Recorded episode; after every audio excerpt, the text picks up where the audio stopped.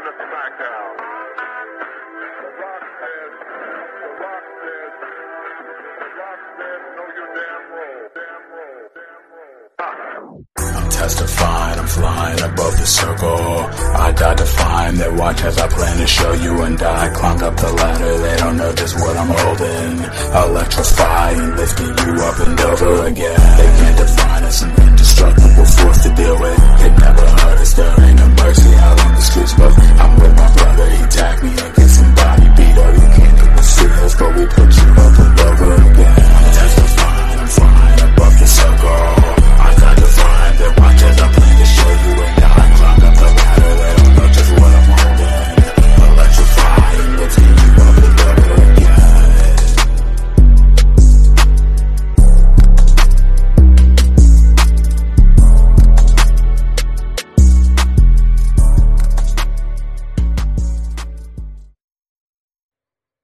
to another episode of the Up and Over Podcast, a professional wrestling podcast where a bunch of marks discuss pro wrestling, where none of our opinions matter and it's all a work anyways.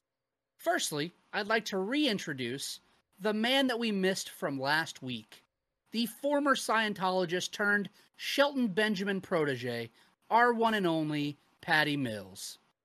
How's it going, everybody? Free Damian Lillard. CJ McCollum got out. Why can't Dame? Why can't Dame? There we go. Next to Pat, we have Big Papa C, the one, the only. That's my man Cortland. What's up, y'all? What's up?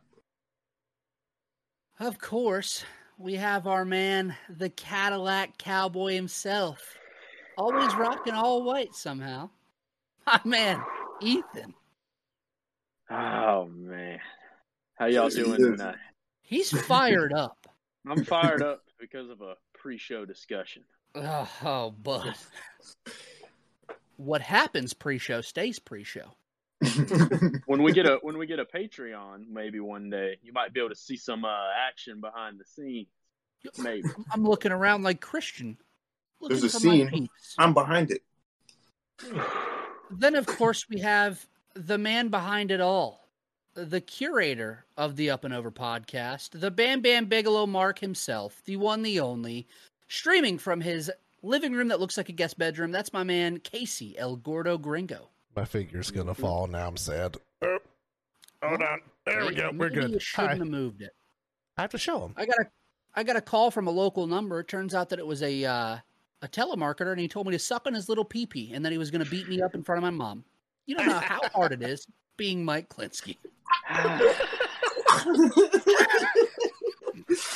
you must have missed the Twitter discussion today, Pat. It was messy. Um, it happened in the middle of watching this pay per view, which, spoiler alert, guys, I always watch it minutes before we fucking go live. Uh, this is no different. I finished Jesus it Christ. 15 minutes before we went live. And uh, middle midway through it, it was I think in the Tommy Dreamer uh, Justin Credible match. I get a call and I'm like, oh, I wonder who that is. I answer it, and it's like, oh, you know, here's press one to talk to something. I was like, you know what? I'm just going to tell him to take me off the list. I pressed one, and I'm like, dude, I don't know what I have to do. Just take me off the list. And he went, how about you suck on my little peepee? And I was like, oh. No. What? And I was Did like, he at least oh tell you his name? God. no, no. He was like, Coward. I'm trying to think what he said. I was like, dude, you know, you know, I'd fuck your mom in front of you, right? Like, I just decided to go to like Xbox Live 2008 shit, and uh, and he went, he went, I will beat you up in front of your mom. I will slap you, and you'll look like a little bitch. And I was like, oh, he's doing it to me. He's doing it to me. That's He gave me the crazy. business. What kind of world are we living in, man? This shit only Like, happens to you. fuck? Dude, he Triple H buried my ass, dude. He pulled out a fucking shovel. He fucking did it to me. Was it a local number? It was an 803 number, but there's no like I don't listen, dude. It's uh it's actually not. It's an 828 number, which is uh Asheville. Oh, Uh, so I answered you're it. I was like, oh, maybe Ooh. maybe my dad's calling me or something. You know, that sounds so bad. I have my dad's phone number saved. Um and uh it wasn't. It was just a piece of shit telemarketer at 5:41 p.m. I'm like, dude, business hours are over. Why are you calling me? Um anyway, Glad he did. Lord have mercy. It gave us our intro. Um, today we are diving in on our 16th episode of the Up and Over podcast, not including live ones. Uh, we are diving into ECW Living Dangerously from 1998. But before we do so, does anybody want to discuss the current state of pro wrestling? Anything of note within the past week? Well, Uh, Nick Gage re-signed or signed with Signed an, ex- an exclusive contract exclusive. with GCW. Um, but the um the biggest thing is uh Tony Khan has another huge announcement tomorrow night. Massive. Don't miss it. So big. Gonna gonna gonna, tired of hearing it. gonna find the tweets. Um, I hope it's that CM Punk dresses bootleg- Jeff with a Hardy. with a great showing in. Did you guys hear me? Yes, I heard you, Pat. You ruined my whole day. With a great showing in tonight's AEW Rampage TNT title bout, Isiah Kassidy has earned a qualifying match for a spot in the Face of the Revolution ladder match with a TNT sh- title shot at stake. That's the longest sentence of all time. Tried to read it in one breath, didn't work out for me. His opponent will debut Wednesday and sign a contract with AEW. Isaiah versus question mark on AEW Dynamite. The next And don't tweet forget. The Oh, next- go ahead. Keep going. the big announcement for Wednesday's Dynamite that we referenced on hashtag AEW Rampage, parentheses, a free agent debut, and the person walking through the forbidden door are one and the same. They're walking in the door, signing a contract, and then slamming the door shut Wednesday on AEW Dynamite. I just is that all, Mike? Or He tweeted, um? Let's see. God. He said, uh, "The forbidden door can be opened for anyone from any wrestling promotion in the world, whether or not it's a company AEW is on good terms with, even if it's someone from a company that's open for business. They're also welcome to slam the door in the face of their prior company." Fellas, I don't Control want any narrative. explanations here. I just want to know. No, you shut the fuck up. I, I missed you. I missed your you. he said control your narrative. Oh, God. all right. Well, guys, thanks for tuning into this week's episode. Of Every I week, just- there's a moment where I say that. Yep. I just have to say last. this because this is the part I was wanting to talk about the most. If this doesn't deliver, it's bad, dude. It's Listen, this better not this better not be someone from NXT. Here's the thing: if it's Keith Lee, I love Keith Lee. I'll be happy it's Keith Lee. But Tony, this ain't gotta that have more monumental. than that. I Like, hope it's you're- uh, dog. He bought out Veer. He bought out Veer, and he's Stop it. sending Veer. Oh man, y'all saw it hit me. Y'all saw it formulate in my brain. he bought Veer's contract. Out of Veer all, Mahaan is on the way. out of- Mahal is it? Fuck. out of all the weird epiphanies you could have just had, Veer's the fucking thing you came up with. Veer Mahaan Well, uh, is on the way. Brady just retired. Who? And he said never say never. Brady just retired, man. God. Uh, Okay. Yeah, he's well, gonna Brady slam the and- door in his former. Brady and Gronk are gonna show up now. Oh, Great. Matt Hardy yeah. made a comment, I think, on his Twitch stream or something like that. He That uh, was He like said- Jeff does have like, like a month left, but maybe Tony Khan's money could have bought out Jeff's contract, something along He those something, lines. he said something like Tony Khan, and then added to Papa Khan. Papa Khan. You know, Papa. he's got, he's got a lot of money. Maybe he bought out his contract. You guys are just gonna have to see. Like Uh, tough, very tough. um, Pat, I- I just want- I want one guess, one guess exclusively from Pat. Who is it? That's what the Up and Over podcast is going to roll with, and we are putting that on our social media tonight. mm, Why the fuck did you Hornswoggle. oh yeah, I'm putting it out right now, right now. it's gonna be Hornswoggle. Are we gonna make this? A Why did we give him the seal of approval? Oh, dude. it's got the the Patty Is- Mills seal of approval. Oh, Hornswoggle. It's an unofficial report. Backstage news. You need to put Patty Mills of Pro Wrestling Sheet report Hornswoggle to debut tomorrow night because this is probably about as accurate as Ryan Satin's WWE. Oh man! Oh my oh. god! Hey, he'll take your shot. Cadillac Cowboy shooting. I, I follow Ryan on TikTok and I enjoy seeing his bearded face. But come on, buddy, you on the payroll, brother. mm, Come on. Mm. heard it. Wow. Uh, also, speaking of that, so two things on that side. Uh, Raw set record low viewership on the sci-fi episode uh, against the Shocker. Olympics. Uh, yeah, a case management meeting between WWE and MLW attorneys uh, are scheduled for Tuesday, April twelfth in Oakland, California. Um, and MLW got agreement to seal documents related to their payouts for uh, like Vice TV and um, documents resorting to their money. I suppose they were able to close that, but that's really it. MLW. And shout out Brian Ken or shit. Oh, no! no! no, this is the last Don't episode. clip this. Do not clip this. Do not clip this. because listen, man, what what an unbelievable person. Because last week, in the first twenty minutes of our episode, we were like, "Oh man, Brian Kendrick's gonna do cool things. Can't wait to talk about it next week." Uh-uh. Can I No get longer.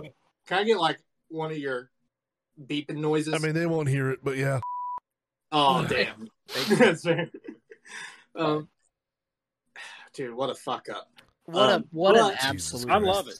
I love what they did to him. I love that they got him riled up. Oh yeah, Brian Kendrick's coming, and then I love that they fucking laid his ass out live on social media. You're hired now. You're Took the legs right out of Monroe. Go back. Go back. Can you imagine if they meetings did the- Gordon? Go Can hang out imagine- with Flip Gordon and all your flat Earth friends. The amount that Flip Gordon has been discussed within our group is far too much recently. I fucking am loser. so tired of it. hmm Uh, If- what was What the if they uh, put Ring out? What if they put out a, a Brian? Kendrick tweet? What if they put out the Brian Kendrick is all elite, and then like later on we're like, LOL, nope. Like, what would have happened if they pulled the trigger on that early? Yeah. Portland that- would have loved it and then hated it in the same day. It would have been crazy. Yeah. Jesus Christ. Also, Bryan Danielson got announced for the Ring of Honor Hall of Fame, which Yes. is very cool. Well Um, deserved. Definitely, definitely well deserved. There's a there's a great list they already put in as well as Briscoe brothers. That's super sick as well. Um, I can't think of who else is on that list, but it's super cool, man. I'm glad that Ring of Honor's kind of like wrapping a bow on the past, and if they're going to continue, they get to continue with a clean slate and just kind of have a new face to the promotion. I mean, Um, it's long So it's definitely respecting the past and it's mm, getting a head start into the future, and I love it, man. There's gonna be a lot of people watching that just for the star power alone. Well, I mean, that's like, gonna on that. I mean, like off the top of my head, there's probably you know a solid twenty people that like are well long overdue of being in a Hall of Fame for Ring of Honor. Oh, yeah. Like, Oh, Yeah. Oh yeah, Like you'd be remiss to not mention Samoa Joe. Like Yeah. he's, you know what I mean. Like he'll probably be a part of it. It's just has like to be, right? It's one. Of, I think like it's like kind of in the same boat as like the original WWF Hall of Fame and WWE Hall of Fame. Like them being like we have all of these people. I feel like it's gonna take ROH a minute to kind of get through because it's like how they- can you limit that to only like the you know if they do maybe Yeah. five to ten people like that's a lot of people are gonna get kind of fucking pissed. I feel like I Jay think they Lethal's going to to- be a part of this first run. I'm not even going to lie to you. I hope it's not the first one because I mean he's They still have- they- going. They need You to know? space it out because Yeah. to me they have they have a core twenty people, but if they do, I mean I don't know how many they're planning to do a year. They're going to run out of people. you know, Yeah, to me in a couple of years if they don't space it out well. And I That's don't fair. think. And Jay Lethal, admittedly, you know, he was around and trained by Samoa Joe. Those were his early, early storylines as early as 2005. So I could see them. I mean, he's been there since almost the jump, but I don't think he should be yet. But I could see it. Because Jay Lethal is one of those dudes that can like go back to Ring of Honor and have stints there. I feel Well, like 'cause Bryan he- he Danielson maybe have maybe one match in Ring of Honor if he wanted to, but like in the rest of his career, what other than for like nostalgia reason, why would he do it? Why? You know, Yeah. put him in the Ring of Honor Hall of Fame because he's more than likely not going back there. He's No. closing out where he's at. Yeah. You know, Yeah. someone like Jay Lethal, there's plenty of opportunities left for him. I feel like. yeah, for him to still bounce around. Well, I mean, because Lethal Yeah. was there, then he did his huge run in, in TNA slash Impact, and then he even went back up until rel- basically till the very end. So, Yeah. like, it almost makes sense to like kind of keep him for later because like he did go back. So it's like there's a lot of Yeah. other people that could get it before. Man, I think Chris Daniels should be in the first round. Oh yeah. Yeah. Oh, yep. Oh yeah, definitely. Yep. Nigel Cool. McGuinness. Such a good people. Yep. I feel like Low Ki is going to make his way in there too. Probably will. Of course. I feel like Yep. Nigel is like your. I feel like if you don't put him in the first one, he needs to be the show of the second one. Like He needs. he has to if be the he's center not point. Of, in the first one, he needs to induct like Danielson, and then You didn't have the second. Danielson without without Nigel there. That's what. I'm saying. It's You like he either needs have to induct him in this one and then be in the second one, or they need to be side by side being inducted. It's how that should go. Yeah. are they going to be? Is he going to be allowed to be there? What do you mean? Oh, wow, I didn't even think about that. Yeah, he works for uh, NXT UK. Because he's on the UK. I feel like he should. I feel like it's. I hope so. I mean, they did the whole like think- expose on him, so I feel like, and they basically used all ROH fucking tape for it. So I feel like if they're like, "Hey, we're going to induct him into our Hall of Fame," they'd be like, "All right, like fine." And Yeah, I they don't think Mage Vince go to- really even.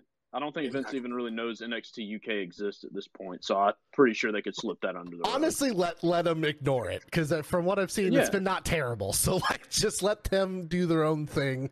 Yeah. Yeah. Just leave that alone. Forget it exists. You killed the UK Indies, which should have been killed because all the problematic shit. Anyway, that's a whole other topic.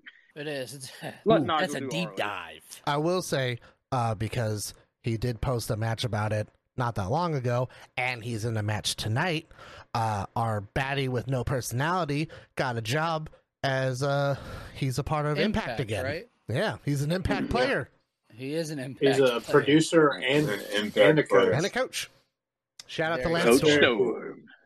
Love Lance Storm. Very happy for him. Out here giving head. Oh man, we're not there yet. Oh, we have man. a whole three hours to go. Let's go. Let's head- go. Here's, There's here's the the caveat cliffhanger right for everyone watching. Somebody's giving head by the end of this night. Oh man, Stay tuned. and it's not who you think it is. It ain't, buddy. But the, this person is a baddie. That's all I'll say. With a ton of personality. On Um, this night, Too much. All right, fellas. Well, we had ECW Living Dangerously March 1st, 1998, from the Asbury Park Convention Hall in Asbury Park, New Jersey. We had 3,700 in attendance. Um, I don't know what it started on um, on the network for, not the network, Peacock for you guys, but uh, there was a pre-tape of Taz walking into the venue before lights were on, and there was like Yeah. nobody in the building. Uh, he stares Mhm. at the entrance ramp and says that he's ready. I'm ready. ready. I'm ready. I'm ready. Yeah, everybody has a good a Taz impression just then. Everybody delivered.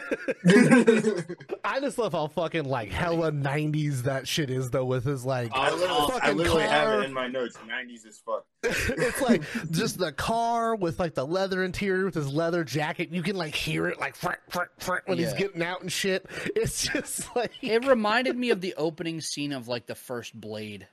I don't know how to explain that, and I won't give context.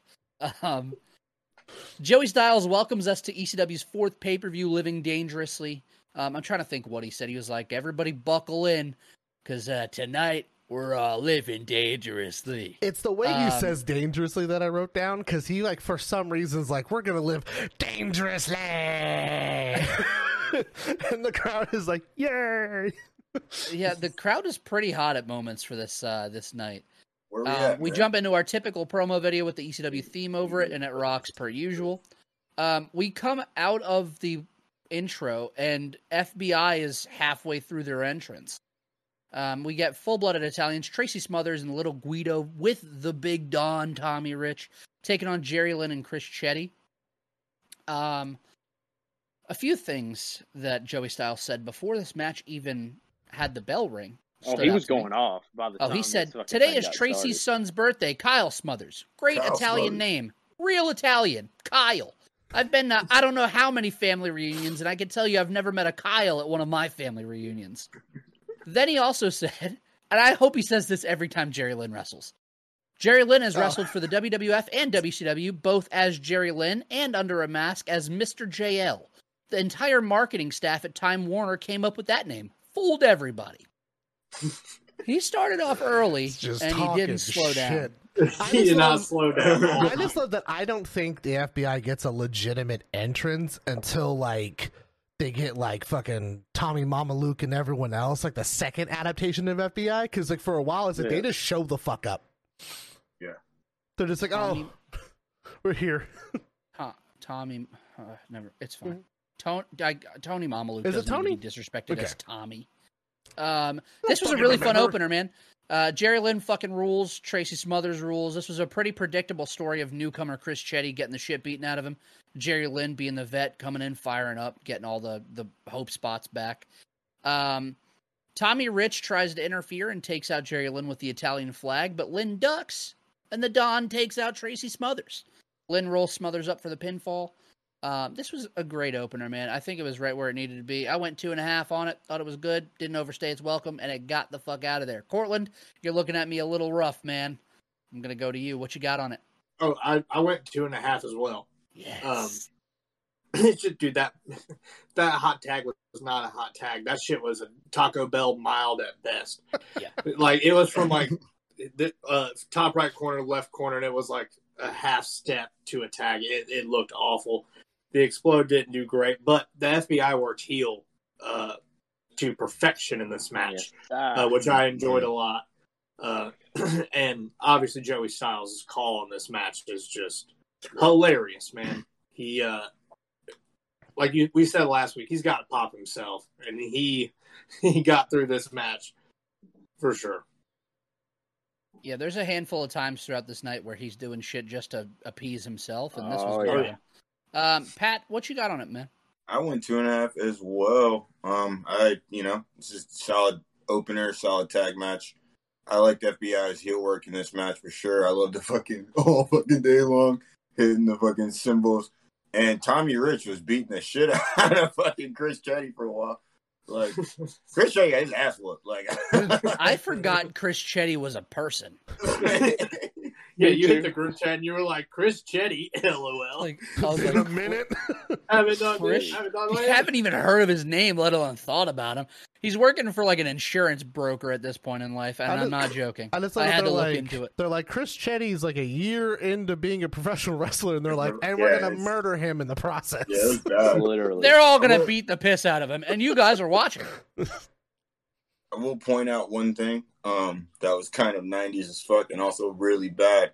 I don't know if you guys noticed the homo chant. I did not. So, Oh. No. the, you know, the FBI do the, the kiss in the cheek, elbow drop. Yeah. Oh, Yeah, yeah, I- I must have tuned it out because I definitely saw that spot. they did it. They did it. And I mean, it's so loud. It's loud, bro. It's really I will loud. 100% revisit. fucking Uh, New Casey. Jersey, Jesus. Yeah. Casey, what Uh, you got? Two and a half as well. Um, I had wrote down that the referee John Finnegan was giving Nick Patrick a run for his money for most distracted ref. Oh, Bro, I almost thought that Jerry Lynn was going to do a heel turn with how how long John Finnegan was in his corner because they just beat the shit out of Chris Chetti the whole time, and Jerry's like trying to get in, and John just has his back turned to the whole thing. It was bad.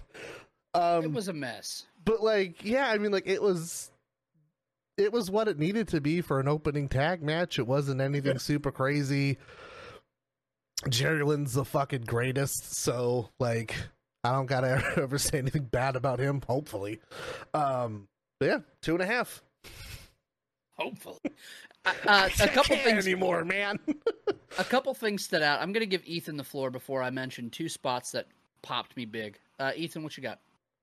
Well, I'd like to say that I think for the first time on this show, We we've all agree. given the same rating. Holy shit! I think Yay! it's happened like one other time, but like I think this is like Yeah. the time that I can officially say like for sure. Yeah, We did I it, can't guys. remember it, but yeah, I went two and a half.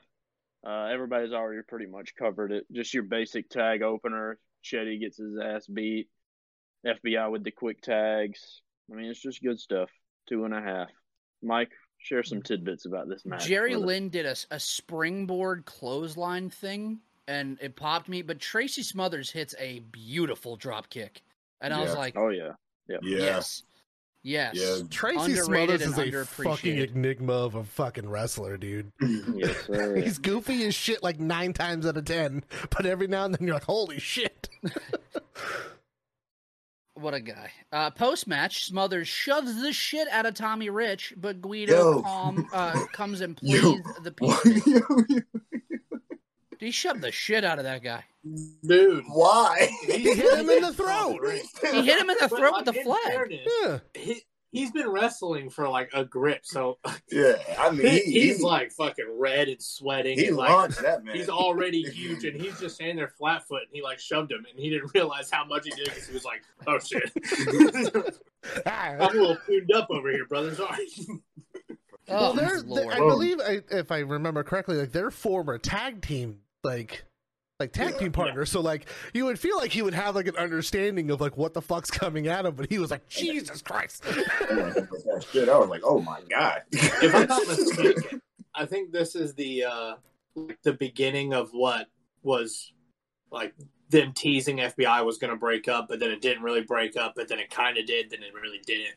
It goes on Yeah. for like the next year, so brace yourself on that one. We'll be covering it. Yep. Uh, we'll we be get a here. We get a pre-tape for what was supposed to be an FMW showcase between between Masato Tanaka and Wing Kanemura. Uh, the pre-tape did y'all have it Yes, Yes, It was- with with Paul Heyman? Yep. I believe so. Yeah.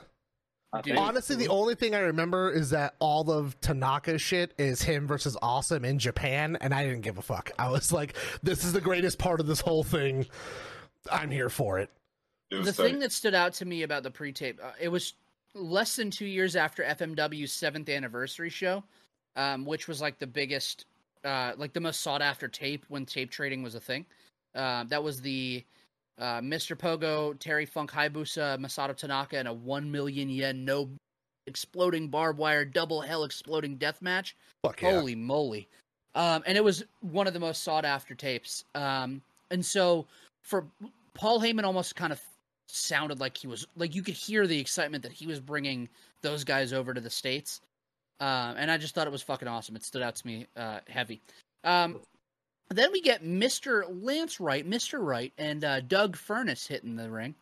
And uh, Mr. Wright says Vince McMahon bought out Wing Kanemura's contract and that Furnas was replacing him. Could y'all imagine being in the know about what's happening? And then you get that bullshit pulled on you? Yeah. Doug Furnas? That's the guy. Anyway, Yep. um the crowd shit on this match real bad. Um Yeah. the whole the whole way. And uh I love Masato Tanaka and he deserves the world. But um Lord This match mercy. doesn't deserve the world. No, Yeah, Tanaka no, no. hits a Hold on. tornado DDT thing that looked like it about killed Furnas, and then he followed it Oh with my an awesome, God. an awesome Death Valley driver. Though it looked great. Yeah. Yeah. Um, Furnas tries to actually commit murder on pay per view. Um, he hits like the shitty gut wrench power bomb, but he didn't get Tanaka up all the way, and he was just like, "Well, Oh fuck it, I'll just God, drop dude. him on his head." Like Yeah, like what the fuck? Doug Furnas stopped caring two minutes into this match. Very Um, quickly. Yeah. After some more missed time spots, Tanaka decides he's had enough and he hits a rolling elbow for the three and gets the fuck on out of there. Um, I'm going to save my rating because I feel like it's probably the highest. Let's start with uh, Ethan. I just want to say fuck Doug Furnas. Um, this Masato Neutral. Tanaka does not deserve this bullshit. This match falling apart was not his fault.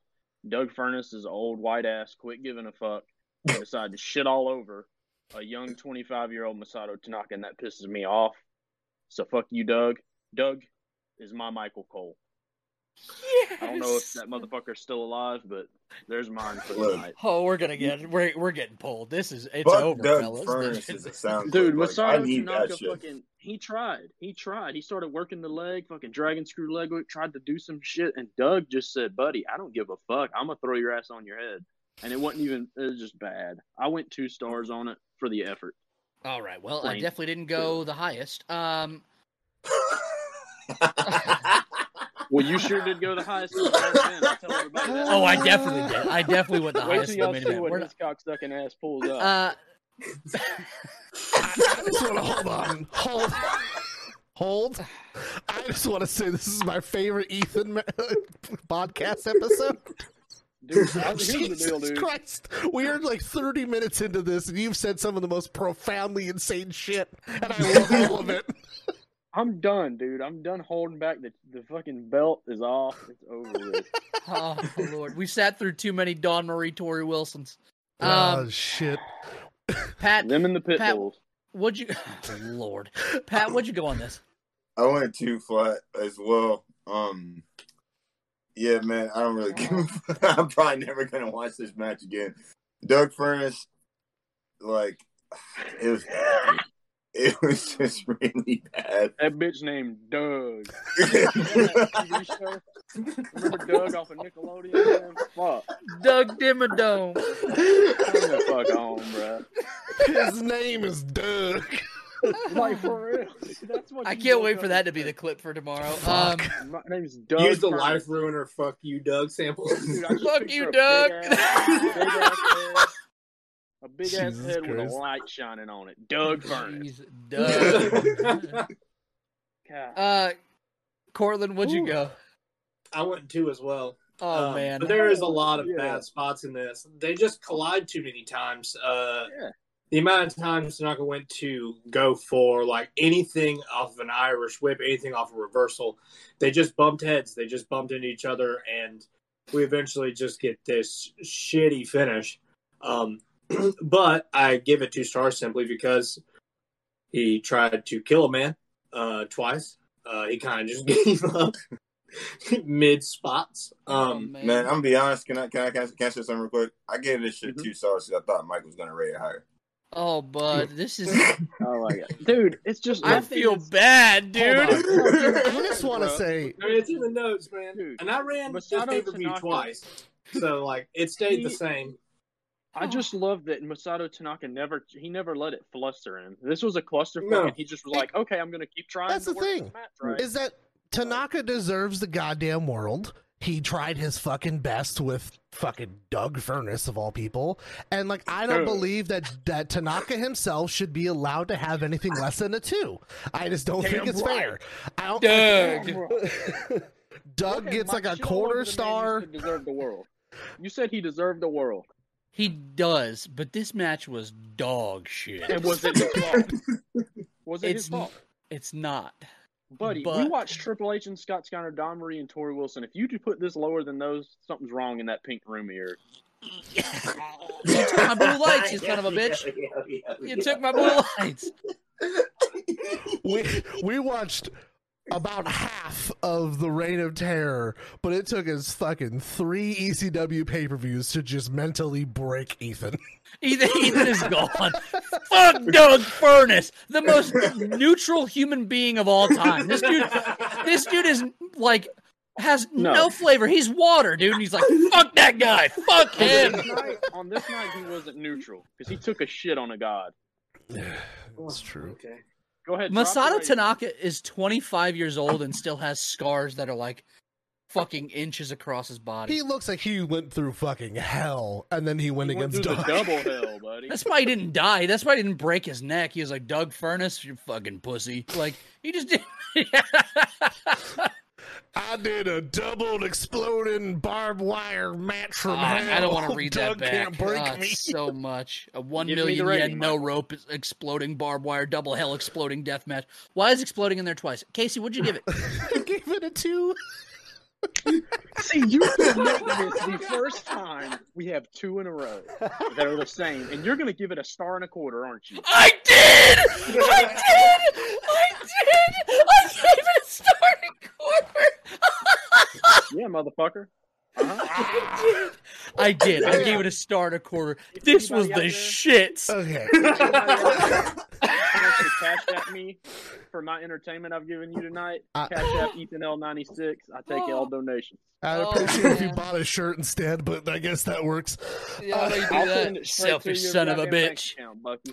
I just want to say though, this is my Oh. actual thoughts into this match for the first like minute and a half. Was holy shit, this actually might be my favorite Doug Furnas match. Granted, it's the only one I've ever fucking seen, but like it might be my favorite. And No, he was on the last pay per view. Was he really? No. Uh, no.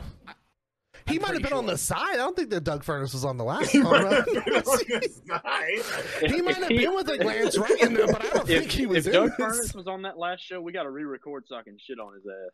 Anyways, so they get to the part to where Tanaka does the swinging DDT that turns into like a weird stunner because like Furnas fucks it up somehow. But then like yeah, Or- from from that spot on, it just becomes this really weird mistimed clusterfuck that like Tanaka will not quit. He's like, I'm Oh, gonna keep trying, and then it just doesn't work for him. What? Y'all, Rest in peace, Doug Furnas. I'm sorry. I'm sorry, bro. Holy shit!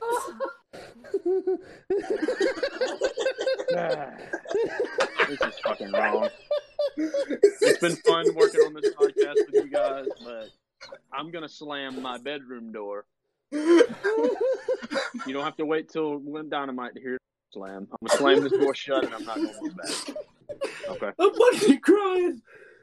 oh my god! He's reclipping this. Why are you gonna call that out, buddy? You wanted the best I got. Casey, I need you to know. I need you to leave it in the YouTube. I need you to leave it in YouTube. I need you to leave it in YouTube. Everything's staying in on this part right Oh. now too. Oh. I want you to know that I'm gonna take you talking a bunch of shit, and then I'm gonna get you saying RP, Doug. He said. Oh, why did I do He said almost, almost immediately after talking shit about Doug. Fur- He was like, he was like, remember Doug from Nickelodeon? And then it was just like, oh, R- R.I.P. Doug, Doug Furnas. Dude, when I searched his name and it came up, Doug Furnas was, I was like, oh, oh no. Fuck. I don't know what's worse, him somehow seeing this if he was alive, or me saying all the shit I've said. Oh. after. Oh, shit, dude. Doug Furnas stomped God out damn. Taz, I thought, right? Like he came down with Pitbull number two. Uh, Pitbull number two walked so Scott Steiner could run. There's a fucking hot take for you. Oh, Um, dude. shit, man. Mm. He had a Yeah, that five was- that star was match last. from Dave. Who? Doug? Doug? Doug, Doug, Doug. Dead fucking ass, bro. Oh my god. All right, y'all. We'll talk about it after. We have to. We Okay, we have to, we have to move on. But holy I, I went a star and a quarter on this. Uh, I went two stars for Masato Tanaka, but I went negative three quarters of a star for Doug Furnas. R.I.P. After we just talked about, you couldn't word that any different. It was my joke, and I was going to make it one way or the other. Uh, Post match, Mr. Wright berates Doug Furnas and gets clotheslined for his troubles. He clotheslines the shit out of that guy, too. he does. Um, I also made note at this very moment. Uh, I just noticed there's a guy that I think is trying to look like Sabu in the front row, Yes. but he looks Yeah. more like Jesus. That's what I have written down. He's And like so, th- he's like three rows back, but yeah, he's got the whole headband and shit. It almost looks like he bought it at a merch booth. Yeah. Because like he Oh, only shit. has it, he has other shit in his hands, but he's just constantly like, "I'm Sabu," and Ethan's getting hot. too much. Had to take Went the hoodie from off. a white hoodie to a sweat black shirt. Um, Ethan is You guys right for now. sure did not get the ECW Hardcore Hotline promo 900 994 ECW, did you? no, All right. No. Well, this is what Paul Heyman said. Find out exactly what, uh, or who Jenna Jameson was doing to prepare for Oh. ECW's Living Dangerously. I can't breathe. Um, Joey Styles announces that the censors don't want them to show the dueling Canes match between Sabu and the Sandman. He gets cut off by Nicole Bass and Jason, who demand him to play the tape of Tommy Dreamer coming to the venue.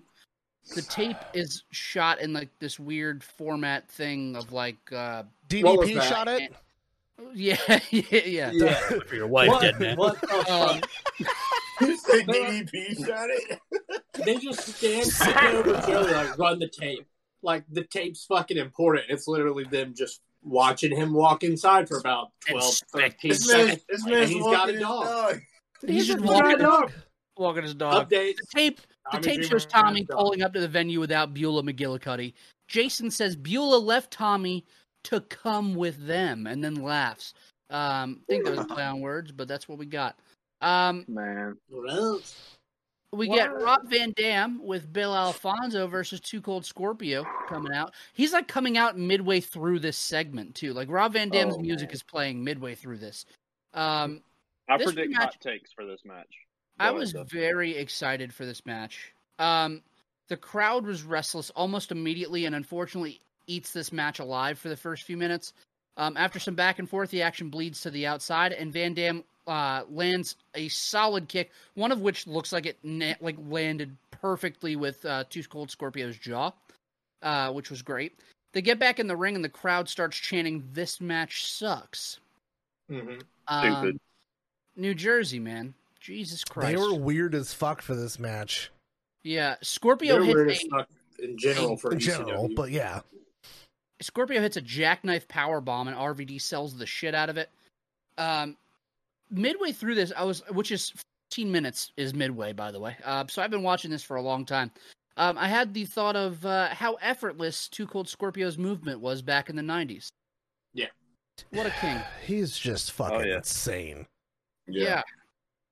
Scorpio pile drives Van Dam on the ramp, and the crowd loved it. Uh, John Finnegan, here we go, gets killed during this match via a splash from Too Cold.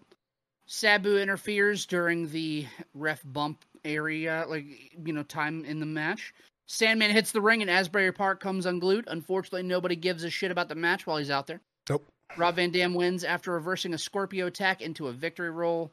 Um, this was fine. It just went so long, and it actually took away from the rating for me. I went two and a half. I thought it was fine, but it just did nothing really for me past that. I would have went two and three quarters, but thirty minutes for that, I just feel like you could have done a quarter of that time and gotten where you needed to be. Um, Pat, I haven't started with you. Let's start with you. I can tell we're on different different. Drop a bomb on us, baby. yeah, I went three and a half stars in this I match, knew, bro. I knew you were going to go another whole. Star. Yeah, I, I love this match. Um, it was long as shit, though. I'm not gonna lie to you. It was really long, but I, I enjoyed it. I enjoyed it. I Two Cold Scorpio, smooth, fuck is butter, motherfucker. Like it was insane. Um, I've ne- I like you watch a lot of high flyers and you you know textbook high flyers, whatever, but it's rare that you see somebody move that gracefully every single time they're in the air. Like it's just like slow mo every fucking time he jumps off anything. It's just sick. That was something that stuck out to me. There's a moment where Van Dam does like the 450 to like make fun of Scorpio, and he Yeah. jumps so high for it, and he still gets like the roca- the rotation. Scorpio then does the 450, and it's like he doesn't even jump; he just kind of like glides He through just- the air while Oh, doing yeah. it. It's weird, man. It's like it's it's insane. I did enjoy it. Um, I I did bring my rating down when Sabu came out because I was it, honestly it was ignorant as fuck. He just literally lands on top of Tico Scorpio's head. But what happened after with the clothesline and then uh, RVD selling the fuck out of that clothesline with the whole ass backflip? Like I was I I know it was long, but I enjoyed it. I enjoyed what I watched for sure. Casey, what you got? I gave it a three. Um, the y'all fucking didn't even comment on this, and this is where I I had said in the in the group chat that the greatest spot in this entire pay per view happens, and it's Sandman doing a fucking Frankensteiner. It's the most random thing that happened in No. this match. I haven't gotten there. It's post match. Is it post match? Yes. It Yeah. was during the match.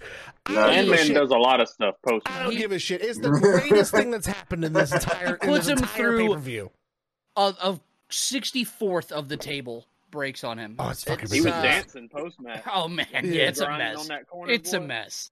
But uh, the I guess so. That's post match. My apologies. It's thirty plus minutes long. It's kind of a blur at this point. Um, I think Twenty-two the, minutes long. it's like 30 minutes in total, like with everything. But like, I think the funniest part about the whole match is every time Scorpio signed to do the 450, he did every other dive and splash and flip but the 450. And I was like, this motherfucker's gonna turn heel because he's not gonna do it, and everyone's gonna get mad. Like, he was like, I'm gonna give you a moonsault, I'm gonna give you a senton, I'm gonna do a splash. He's like, I'm gonna do everything but the 450 until the very end. Um, but yeah, I mean, it was it's good. I don't think it was a two star match, but that's just someone's opinion. It's terrible, but it's fine. I went two and a half, dickhead. Portland, what you got? I went three. Damn. Super angry. Uh, I went three. Uh, it it's overbooked. It's it overstayed its welcome for sure. But there's good spots in it. You know, it's it's hard to uh, in ECW, especially between Two Cool Scorpio and RVD. It's going to be a lot of flips and twists, and every single move is going to be a another flashy thing. It's not going to be exactly what you would see out of a traditional pro wrestling match. So you got to look at it from like a separate. You got to know what you're getting yourself into if you're watching this match. Um, but they did their style well. I'm I'm glad that it never really clashed. At least in this one, it didn't. Um, there was some miscues, but I mean that's just the nature of the game for them, I suppose. Because I mean, half the shit that Rob Van Dam does, I mean, he's not talking match over. You know, He's he's making gonna it up like, as "I'm he gonna get some offense. I'm gonna let you get some offense." Oh, oh, Here's the oh, finish. oh, I'm he gonna do a bunch get- of rolls and the fucking moves. He And don't make and get that's some it. offense. Right, two Cole, two Cole Scobie was whooping that ass for a little bit.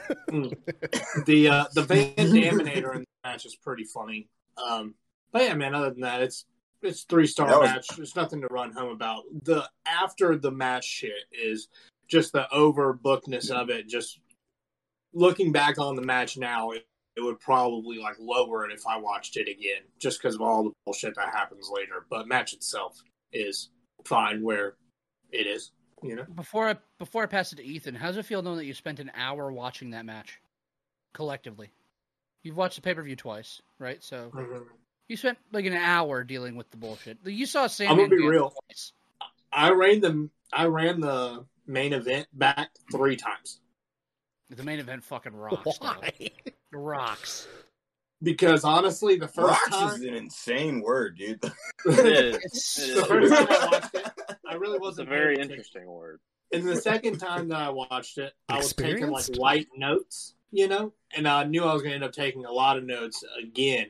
And then I ran it back today because I was also like, I don't fucking remember anything about that main event, like at all. And then I ran it back and was like, oh yeah, that's why It's I forgot. I loved it. We'll talk about it later. Ethan, Yeah. what'd you go on this match though? I went three stars. Um, it just all I love Two Cold Scorpio and ECW. Um, so I'm automatically gonna love this. Um, I felt like the first ten minutes were really good. It was too long. Um, but when the first like the first nine or ten minutes, I was like, "Fuck yeah!" Like this is gonna be this could be like a three and a half or something like that. This is gonna be real good. And then it just dragged a little too much. But I thought it was a good match, especially on a show where shit falls apart just about every other match, if not every match. Um, they held it together pretty well, and it's just fun seeing them run through their stuff for me. So yeah, three stars here. The stuff at the end was stupid as fuck, but we got to see Sandman shake his little bird. Oh man, it's great. Post match, RVD is uh he gives Two Cold Scorpio the opportunity to shake his hand, but uh Cold shoulders him when he does. Scorpio buys an Also, whenever he puts his hand out to shake his hand, he has the mic and he says "shake my hand," but he does the R. There you go. P. You can Like, shake my hand. He's such a dickhead. Shit, dude. Yeah. Um, Scorpio buys into Rob Van Dam's bullshit for a bit before clotheslining the hell out of him, stomping him out until Sabu kills Too Cold Scorpio. Uh, the tag team beat up on Scorpio and plan to put him through a table until Sandman comes uh, comes down and canes the shit out of Sabu and hits a top rope Frankensteiner, uh, putting Sabu through the smallest bit of the table, which made me laugh. Did you After see? Scorpio addresses the crowd, Did you see Sandman's face after that Frankensteiner though? no, The look of fucking regret was so good. He looks up at the camera and was just like, "Why the fuck did I just do that?" Like he's like, "That hurt so incredibly bad." that man has the most swollen gut I've ever seen in my life. This man has been drinking since he was six. that shit, I bet you this. I bet you this. No one here has touched Sandman before, right? No. I bet that Have you been in the- hard have you been in the- fucking rock. Oh. I guarantee you, he's got one of those bloated stiff guts. I guarantee you, bro. Oh, Ugh. And while I'm talking here, I just have to say, Sabu and Sandman are not capable of having a match that's rated above three stars, if even that. And this spot, if someone said, I want to watch some Sabu and Sandman matches, I'd say, just watch this. You see all you need to see a bunch of fuck ups. oh. Um, after Scorpio addresses the crowd for a bit, he and Sandman share a beer and they dance in the ring together. Woo! Glad we got through My that. favorite part. Uh, we get a promo video showing. Cra- this man Ethan is bugging out right now. Dude, he is on a different. I really wavelength. also just love that Sandman hands him the beer and Scorpio goes, "What do you want me to do with this?" audibly, yeah, he like on it- the mic. He's like, "What do you want me to do?" He would have gotten booed out of that fucking arena if he didn't drink that beer with Sandman. Dude, I those fans love some Sandman. Sandman was just like, "What the? What do you mean? You you drink Dude. it?" dude." He represents everything that the ECW crowd is, which Joel Gertner eventually references them by. Um, we have a promo video showing Chris Candido turning on Lance Storm. Pat, I can't read things when I see you reacting. Promo video showing Chris Candido turning on Lance Storm, yet they're still tag team champions. Uh, they each got to pick a partner and they face each other tonight. Um, we get back in the arena, and the Dudleys are out with Joel Gertner. Oh, fucking. Joel hell. Gertner refers to the Asbury Park uh, crowd as welfare recipients and homeless vagabonds of Asbury Park.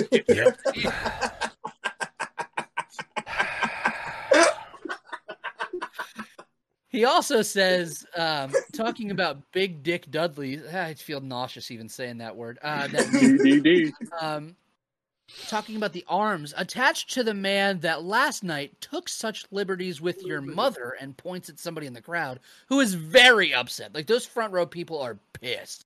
Mad as hell. Took So such mad. liberties with your mother that he is now recognized as your father in 17 states. God Um, he does his Jesus. typical introductions and then he says, I'm like milk, I do a body good. The quintessential stud muffin and a damn handsome man.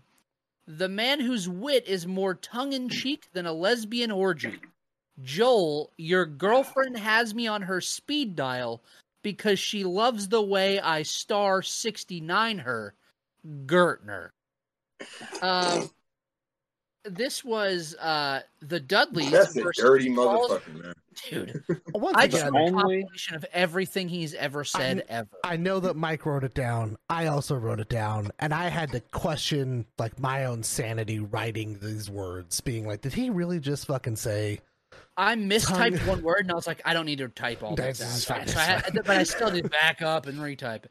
Um, this was the Dudleys versus Balls Mahoney and Axel Rotten versus New Jack and Little Spike Dudley. Um, this was your Spike Dud- typical Dudley sh- bullshit with chair shot. There goes Ethan with chair shots galore due to Mahoney and Axel Rotten being in the match until New Jack and Spike Dudley make their way down. And then it just follows the typical New Jack ECW match. Uh, Spike hits a really cool Hurricane Rana on Bubba after standing on his shoulders. Looked fucking awesome. So insane.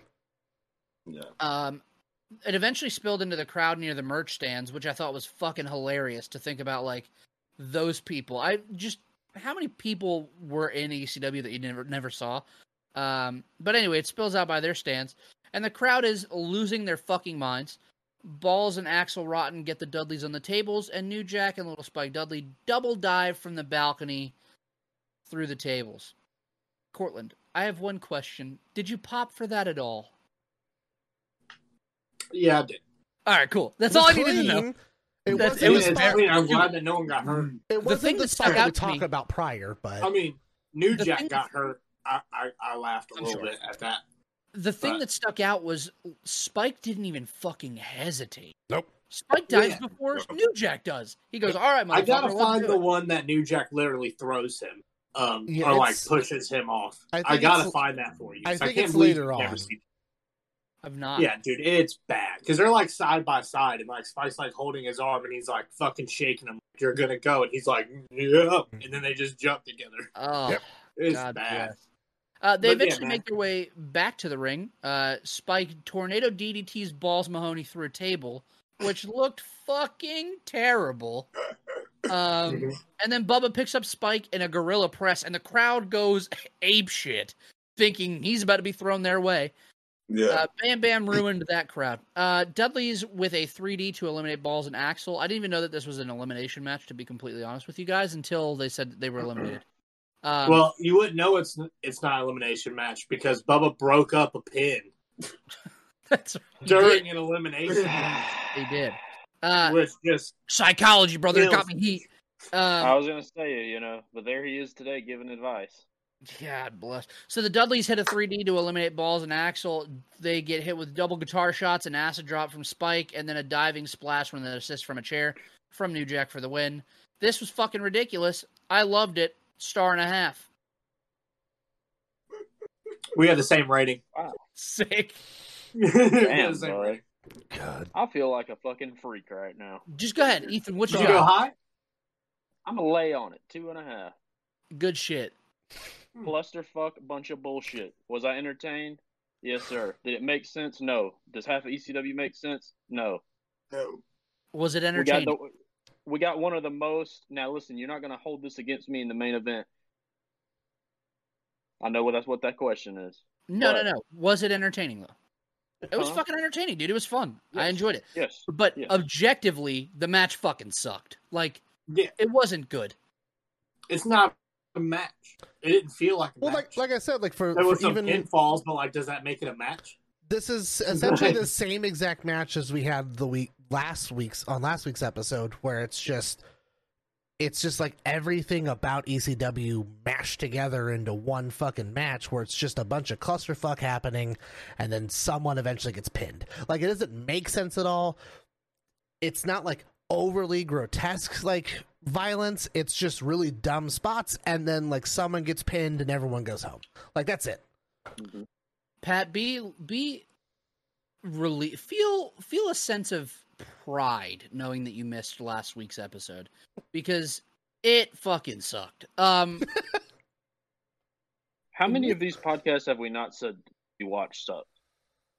Not a one. that's true. Um, but if I have to go back and rewatch um, Sabu defeat the Sandman in a tables and ladders match for 21 minutes and nothing looked good, I might saw my eyes out of my own fucking head. Um, Cortland, before I move to Pat, did you have anything that you wanted to add? Uh, glad that no one got what seemed to be seriously injured. Devon got his ass whooped in this match. Devon did look great. They just beat him up and chased him everywhere. Yep. Like he would take like five spots in the ring. He would try to roll out, and then someone would chase him, and you would see him literally like, "No, They were- no, leave me alone. I Leave need your rest." Ethan, before we move on to Pat, did you have anything that you wanted to add to your two and a half? No, sir. I'm gonna let her eat. Pat, Jesus Christ. what you got, Pat? I went two and three quarters in this match. dude. What? Yes, it fucking rocked, but it sucked. You know, Two. It was so fucking awesome, dude. Like, I don't care. Like, Oh, look, look, let's be real. Let's keep this a buck. Let's keep it a thou wow. Mm. It's not a good match at all. You gave it two and three quarter for entertainment. Hell the fuck yeah, I was fucking entertainment. The name of the game is promotion, baby. And we're selling tickets. And if I bought a fucking ticket to that shit, I would have went home fucking happy, dog. Dude, The thing is, it's worth I the rating for the it. spot off the balcony alone. Oh, Yeah, yeah, you're absolutely I right. will, You're I will say right. it's worth a rating for the the the off the chest Hurricane Rana from Spike and the Spike dive. Other than that, the rest of the match is a disaster. It's Also, this New is- Jack's leap, whenever he hits the table, his face hits Fucking before the table does. smack. He like it's has scorpions, right? Oh, dude, it's brutal. Yeah, And he is not moving. And Axel like comes up and he's like, "Oh fuck!" Like he like kneels. Is he down. dead? He's like, What up? "Huh, no, is, is he, Like, is he dead? fucking X? I don't know. Um, I love that you went two and three quarters. Um, Casey, what'd you go on it? I felt weird giving it a two, but like Don't feel weird, brother. because like I said, it's it's it's it's bad, but it comes down to one of those things where it's just it's when so I feel like when a lot of people are like, I never liked ECW, this is the fucking reason why, because none of it makes sense. But to Pat's point, it it's fucking fun to watch. Like it's Yeah, fucking yeah. stupid as shit. I love that like during this time frame, I don't know if like the Dudleys like in the locker room were really liked because no one sells a 3D. Devon has to lift some of the heaviest motherfuckers with all of his strength. And like we just said, he got his ass beat for the entire match. And he has to lift up fucking Axel Ron and fucking and Balls. Balls Mahoney Oh, yeah. dead weight. Just There's- There's a moment where Balls hits Bubba with a chair, and it's like, oh, that was a decent shot. And then he folds a chair over Devon's head, and then holds the chair in the air, and the chair is like, "Meep," like just fucking, Yeah. "Meep," like right where his head landed. I was like, he's oh, like, he's- "Hooray! I broke the chair!" And he just falls to his knees, and he's like, right because I feel like this is when this is when Devon started doing the whole like twitching thing, and I saw Oh, Bubba bro. do it first, and I was like, "Oh, this motherfucker's stealing his gimmick," and then I mm. watch him like just fucking like he, he just fucking commits, and you see Devon get hit, boom! It folds his head like a fucking toaster, Bop! and uh, and you see Devon almost look at hard cam like he's like boom, and he goes, "God damn!" Like you can just see his face is like, oh. He's got that wily coyote like I help think sign. He just he falls to a knee and just kind of does like a slow mo fall. Like, Please leave me alone. I'm obviously out of this.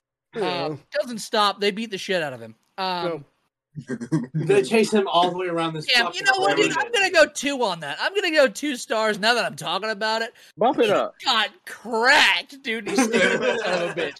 He got it. I'm telling you, I'm gonna send you a link to it. I'll fucking record it on my hard. phone legally. And uh, I'm telling you, dude, when he gets he gets fucking crowned. Like he's yeah, I got like bring the fuck back here. Boom! Like just fucking kills his ass, dude. I just I just want to say I appreciate everyone that listens to this audio only, but for the Not love of God, I need you to just go to like an hour into the episode and then watch Mike do all this because it's fucking I'm s- hilarious. I'm swinging a chair. Uh, Come on in. he, oh lord, he did let him eat, Ethan, as you were uh, alluding. You're to. damn right. but God bless. Um, Devon's life expectancy had to have gone down after this match. That's what I'll say. Uh, those chair shots took years. This shit Yeah. was what to be what turned him into Rev Devon. Two star, two stars. Um, He had to testify about this shit. oh God. Uh, Joey Styles is pissed off about Justin Credible. He said that he spits on the traditions of the business, the wrestling business, um, and he just talks a whole bunch of shit. I didn't realize that Justin Credible was only 23 at this time. Ooh. Pretty crazy. Joey We then cuts jump in- the most ridiculous promo on fucking Justin Credible. He goes on Dude, for like- a minute. He just wants to hurt people. He's just trying to kill people. Um, we get a promo for Justin Credible with Paul Heyman commentary over top of it. This Mhm. fucking ruled. Uh, Heyman needs to do all promos for everything forever. Uh, he said tonight at ECW's Living Dangerously, 23 year old miserable punk Justin Credible is the hunted. The hunter, the innovator of violence, Tommy Dreamer. Ugh. Dude, I'll tell you what, man. Paul Heyman can fucking cut a promo though, fellas. I can. like, dude, these are so good. Mhm. Um, we get Jenna Jameson being introduced as Uh-oh. ECW's new commentator, and uh, she's doing an interview, and it's of course Justin Credible. Uh, he comes out, he puts his hand in her face, and says, "I don't need," or he says, uh, "With Beulah McGillicuddy on his jock, why does he need Jenna Jameson?" She says that she was only going to interview him because they wanted her to. She says she'll interview who she wants, and of course, it's Tommy Dreamer. Wow, big shocker. Um, we get Tommy Dreamer versus Justin Credible with Jason and Nicole Bass. Fuck Doug Furnas. I'll ride with that, Ethan, and you can't let that one off. But fuck Jason too. Fuck Yes. this guy. I just say- hold on. I just want to Fuck say, Jason. Why not is he mistaken, introduced as? He's Buff Bagwell, but less cool, and Buff fucking sucks. isn't he? Wasn't he billed as the sexiest man alive, Jason? Ugh. Jason makes. Fuck uh, never mind. I don't need to say that. We'll get pulled off. And here's fine. the thing: this one isn't going to be ruined by me googling the last name. So fuck Jason, dead or alive. Let's see. Doubling down. Jason is still alive. Um, Thank but- God, thank the Lord. Damn it, dude. Yo. I'm wanted, dead Oh, or alive. dude, Ethan said that shit with his whole ass chest, dude. His last name is Knight. Like, Ew. like knighted. Like Devon got fucking knighted by a chair last match. Um, quick Good thought lord. before we dive into the match: Justin Credible's ECW theme was "Snap Your Fingers, Snap Your Neck" by Prong. And listening to that song after, like knowing what it was, I don't know if, Yeah. Time out, time out, if time any time song. out. Yeah, please. What's the time? Time out. Prong. Or what the I have the fuck's wrong timeout too, you you go. No. Ethan heard "Snap Your Fingers" and he fucking thought It was Lil Jon, Snap bro. I was like, how did this song You get can do it. back to by 98? yourself. Justin Credible coming out to Lil Jon and the Ying Yang. It would be a mess. It would be a mess. Holy shit. Oh, I'm glad somebody called. it. Ethan, what did you want to add? Hmm? Is that it? Is that all you wanted to add? Is little Yes. little John? Yeah, that was it. Oh god. Oh, y'all fucking are. Cr- snap your fingers, snap your neck by Prong. and that song fucking rules for Justin Credible. Like that's a song that I I can't hear that instrumental and not think of Justin Credible. Just a thought that I had. Um, apparently I can't fucking talk about anything even close to Lil Jon without Ethan losing his fucking mind. Um, Dreamer takes a disgusting railing crotch spot in this. Oh, Uh, this was fine for the first few minutes, but it ended up being overbooked as fuck. what do you want me to call it? What do you want me to call it, Ethan? All I heard was he took a disgusting railing. A disg- oh, God. Oh god. Thank Quit God. this, God damn it! I'm begging you. I'm so glad we don't have like actual sponsors right now. It's, it's just a mess. it's just a disaster.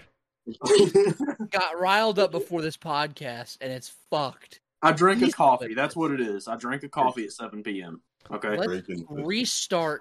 Caffeinated Nothing. Cadillac cowboy. Good god. CCC. Dreamer takes a really rough railing, a bad railing spot. No, just say this, Mike. Just say Dreamer got Gets crotched dropped the on his on his dingaling on the He railing. got crotched on the rail, and we'll move along. It was from the stage though. It From the was stage, brutal. It was from the Look stage. It was pretty rough. You see his body like kind of vibrate, like Yeah, he's when like, he hit, and you're like, oh, like his shoulder. Who had a worse night? And I was like, oh, Who had a worse night, Devon or did Tommy Dreamer? No, no. Who had a worse night, Devon or Beulah? Tommy wasn't putting no seed out that night. He got crotched on the rail. I fucking hate you, dude. All right, my bad. Listen, I'll stop. I'll be normal. I'll be We need to normal. get this match. No We seed. He wasn't putting no seed out. Listen, I will be quiet and respectful, Ethan, Yup. that everyone wants from now on. No. No, no, no, no, no, no. Jesus Christ. I just want to get through this match. You can. Okay, let's roll. If we're gonna get to a better spot in this, This was fine for the first few minutes, but it ended up overbooked as fuck. Anyway, after run-ins from Beulah, Jason, Nicole Bass, and Mikey Whipwreck, Tommy Dreamer hits a DDT for the pinfall victory. A star. Yes. Man, golly bomb.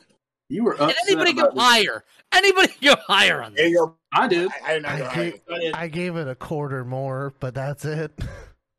I couldn't, in good faith, give this a star and a half or a star and a quarter, and give Masato Tanaka himself a star and a quarter. Because you fucked up. that's fair. That's fair. Uh, I gave this a star and a quarter. Uh, Any anything Yeah. you want to add? Yeah, in Tommy Dreamer taking every rule book of Ric Flair, including unwillingly kissing women, but you know, I even almost wrote that down. I swear to God. I wasn't gonna say it, but I'm glad someone did. Well, hey man, he's a piece of shit at Tommy Dreamer at Impact Wrestling. Ooh. Fuck Ooh, Tommy Dreamer. uh, fuck Doug Furnas. Fuck Jason. No. It's already been said. Pat, what you got? I, I went one star. Uh, you know what? This shit was hella forgettable. I forgot it happened. Honestly. Tommy Um, Dreamer can carry Tommy Dreamer can carry anyone into a bad match. Like against people that can have good matches, he's like, "Hey man, you and me, you want to have a like 20 minute star and a half?" Yeah, you want to have the most forgettable my fucking average. match of your career because I'm in. it's in. because he doesn't have a fucking moveset. He does a pile driver, a fucking DDT, and he tries to rack people's nuts on the fucking railings. That's it. and the arm out spot. Ah, Well, easy fucking W. Well, like I never understood, and fuck it, we're gonna go here now. I've never, I can never understand why he's the face of ECW. There are so many other fucking people. Like, yeah, I don't care that he helped book shit in the back, or he did this, or he did that. I don't He care. the, the Kane spot. He was probably one of the first organic people to get over, like in the But company. like, who the fuck cares? He Anyone doesn't do that. anything for the entire fucking company. Name me one fucking ECW match where you went, man, Tommy fucking killed it. Dreamer doesn't do goddamn thing. It's the same shit in every promotion he's been in since. Yeah, That's talk right. that shit. man. I agree. Hey man, best- I'll agree with you. the Go best ahead, thing Michael. I know Tommy- you're disgruntled. the best thing Tommy Dreamer ever did was have a camera in his face when Sandman's music hit at the first one night stand. Please. No, best thing Tommy Dreamer ever did was work for WF, where they made him just eat a bunch of weird stuff. Oh yeah, that 'Cause nigga that's was eating his throw up and shit, fucking oh, Really? picking up burgers off the ground. yeah, I don't remember this at all. Dude, I'm just gonna say, I think it's hilarious.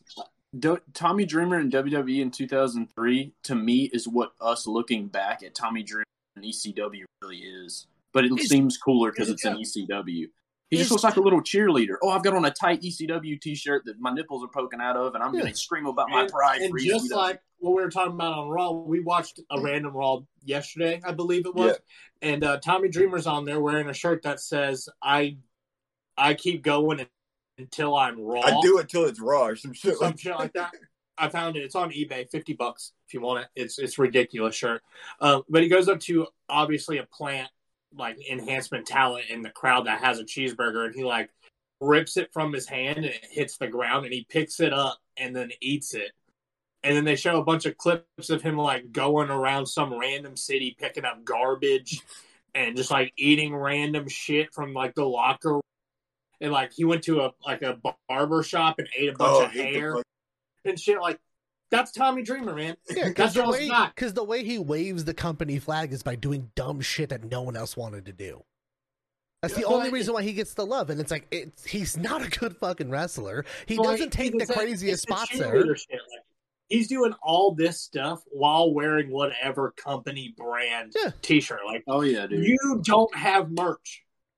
Tommy Dreamer It's not might that you didn't want to be ECW champion. No one fucking wanted you to be the ECW champion. Tommy Dreamer might be the only wrestler in history to get hazed twice. Good, good, Good. good. Haze him again. Um, Love it. Okay, so Pat went a star. Cortland went a star and a quarter. I went a star. Ethan, all right. It's Casey, pile driver. it was the Landstorm pile driver on the apron gave me the extra. I would have gone a star, but the pile Yeah. driver looked great. Yeah, It looked fair. great. Casey, what you got? I mean, I gave it a star in the corner, but my my my literal notes to this whole match are boring. Yet another Dreamer match that needs all of this extra shit going on. Because that's that's another match where it's like, okay, cool. We can't have a normal match. We've got to have fucking seventy gotta throw a five bunch of shit at people in wall. here, or yeah, we've got to have all this extra shit that like doesn't make any sense. That doesn't need to be there for us to get a DDT. Yeah, And then not it wasn't even a it wasn't even a good looking DDT. Never, not a good one. never. Like the most subpar DDT of all time. There's only one person that can do a good DDT, and that was Jake the Snake. That's it. And he fucking had to mm. bite people with the fucking I'll snake to get over. Like, at the end of the day, fuck Tommy Dreamer. all right, Ethan. We've officially made it to you. Star and a half. All right. Anything you want to add? It's not you. It's Tommy Dreamer. I swear to God, it is. I want you to know that my eyes can't go any further into the back of my head when you keep calling him the innovator of violence. I will call him that every chance I get. You shouldn't have given me that moment I there, would bud. much It's rather, over for you. I would much rather you call him what I called him, but I didn't say on the podcast. Um, but I don't want to go down that road. Let's just say. How about you put it in a group chat and I'll read it? Um, and I, I won't read it out loud. You call Um, by his government name? what was, You I talking was about gonna two say- letters? What was I gonna say? Um, Tommy Dreamer's the shits. That's what I was gonna say. Uh, Justin Credible has like wood chip teeth. Don't know how to explain it past that. That's what you get. Um, we get a uh, who's the toughest man in ECW? Bam Bam Bigelow or Taz? We get another ECW Hardcore Hotline, the exact same promo we got from before. Uh, Oh and then my you have God, Casey. it's it's back on. Uh, oh man, hold on. Pause. I need to read it. I All said- right. All right. Um, More than two words. a little bit more. It's a bit of a, you know. All right. Um, we have. uh Lord have mercy. Let me get back on track. We have more Heyman dictated promos. After a long back and forth, it was revealed that Bam Bam and the rest of Triple Threat set Taz up the whole damn time. Leading us to this match. Taz, the defending ECW World Television Champion, taking on Bam Bam Bigelow. These match you know what? You know what? Casey, the floor is yours, my friend. I mean, you guys probably have more notes than I do on these. Like, these are really hard for me to say anything about because I just like to That's watch fair. them. I got you, bud. It's fine. The entrances had me very hyped, right? Bam Bam hits the ring so fast in his return home and it just crosses his arms. Tough as fuck waiting for Taz. Uh, this is also the, I think, the first Taz entrance that we've seen so far where I'm like, wow, that's a star. Uh, he looked fucking great. Um, it's a pro Bam Bam crowd. A few things stuck out. Um, Taz hits a nasty judo throw early, dumping Bam Bam directly on the top of his head. Um, Bam Bam powerbombs Taz and tries to send him through to the core of the earth. He Dude, powerbombed the That shit out power of him. bomb is fucking devastating. Dude. He's an asshole for that. He tried to kill him. Um, Taz gave his ass a receipt though. Oh, dude, Taz, Taz flexes Bam Bam into the fucking crowd, almost breaking his own neck again, and killing Bam Bam in the process. Um, it dawned on me after a clothesline that sent both men over the railing back toward the ring. Bam Bam loves to do flippy shit. Yes. He loves it, dude. Because Yeah. at the time, he's 365 pounds. It makes no fucking sense. Casey, real question. Were you there that morning when he weighed himself? That's what he gets. That's what he's billed at. You said that shit passionately, baby. I love well, it. because he gets billed at 345 at Heatwave 98, and he looks a lot lighter. I Dude, love this. This He's a big motherfucker at this time. Like, this attire of Bam Bam, top notch shit. It's good. Um, Mhm. Looked so good, dude. it's great, um, man. That's what I need you to be for Halloween this year, Casey. I I'm have to be. Joel. Bam Bam. I have to be Joel Gertner. Oh, I was. God. You already. Mike already said No, I no, have to be Joel Gertner. Just rock Bam Bam. I'll rock what we discussed before the podcast I if you rock Bam Bam. if you do Joel Gertner. Just like just, just like no the interest in Joe blazer, no no shirt, and then like the neck brace. We'll just. and I'll walk around Rock like, Bam Bam." Rock Bam Bam. I'll rock what we discussed before the podcast. I'm gonna die of heat stroke if I rock Bam Bam. It's too much material, but fine. It's a lot of material. More than a neck brace? yeah. I won't wear a shirt. Alright. It'll work. It's fine. Oh, that's More than fair. That's fair. It'll balance stuff Um, out. Taz reverses greetings from Asbury Park and locks in the Tazmission, jumping on Bigelow's back in the process, who, unbeknownst to referee John Finnegan, who really did give uh, whatever dick face's name, Nick Patrick, uh, a run for his money in this pay per view, bud. He was horrible throughout this night. Um, who, unbeknownst to referee John Finnegan, Bam Bam's tapping to the Tazmission, and he eventually says, fuck it, I'm just going to try to fall backwards on Taz sending them to the depths of hell, going through the ring, um, and the crowd goes ape shit. Yeah, yeah, Finally. Dude. The, the the pop when the ring exploded was the loudest shit it took it was two separate pops. It was like the wow, Yeah. it was cool. holy fuck! Holy Like yeah, yeah, yeah. It like took everyone a minute to realize that two grown men broke a fucking ring. Like they were like, because because I'm sitting there and I, I was like legitimately trying to think. I'm like, I think that's the first time, at least on U.S. soil, that that's ever happened.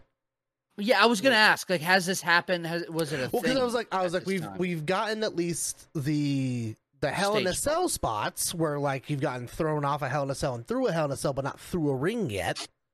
And Yeah. that happened with with Mankind. 'cause That I happened in don't think '97. we're there yet. That happened in '97, right? That's ninety eight. I'm pretty sure. Was sure. it '98 or '97? Corlin, Corlin. Uh, King of the Ring is 97. It's a yeah. So that happens, and that's already wild. But it's like I don't think anyone's ever utilized the ring as like going through something. Weird. That's fucking insane. My brain thought it was ninety eight. Well, I'm the dumb dumb here. Um, Uh, you just gotta think of Taker's nope, eras. nope. Yeah. That's how I The. Undertaker defeated Mankind in Hell in a Cell in King of the Ring ninety eight. Was it '98? I thought it was '97. damn, We're not there yet, bud. Okay, We're so they're not trying to there one yet. up it, but they still don't. Nope. Um, Man, well, fuck me then. Bam Bam emerges, pulling Taz out of the fucking divot, and pins him to become the new ECW World Television Champion. I do love the moment of kayfabe being broken, where like it's legitimately like, "Let me help you get out of the out Yeah, of yeah, here." yeah. Like Taz didn't get out the first time. He's like, "Oh, well, hold on, He's like, got "Ah," like, "Please help me," Like, and then he's like, "Okay, Um, now I'm gonna pin you back." Who would have the lowest rating here? Let's start with Pat. What you got on this, Pat? I give it a gentleman's three. Yep. Um, He went lowest.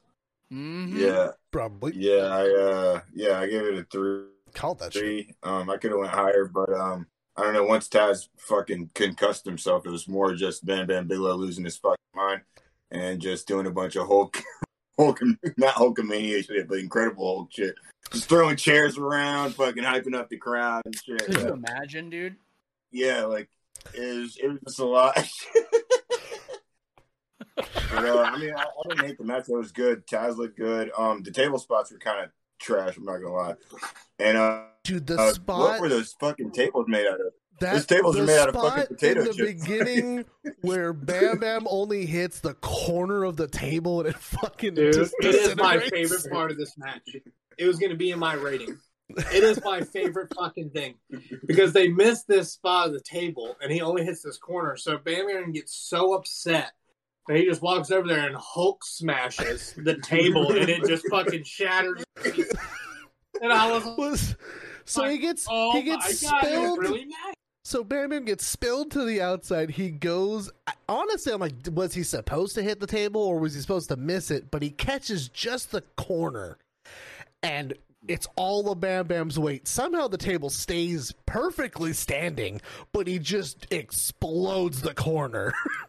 so it's just like Corners of tables do full not a- table, and then it's like indented from Bam Bam, and then yeah, he just goes fuck, and smashes it. It was like somebody broke like the shipment of tables, and they were like, "Fuck, we can't replace them," so they just put them back under that shit.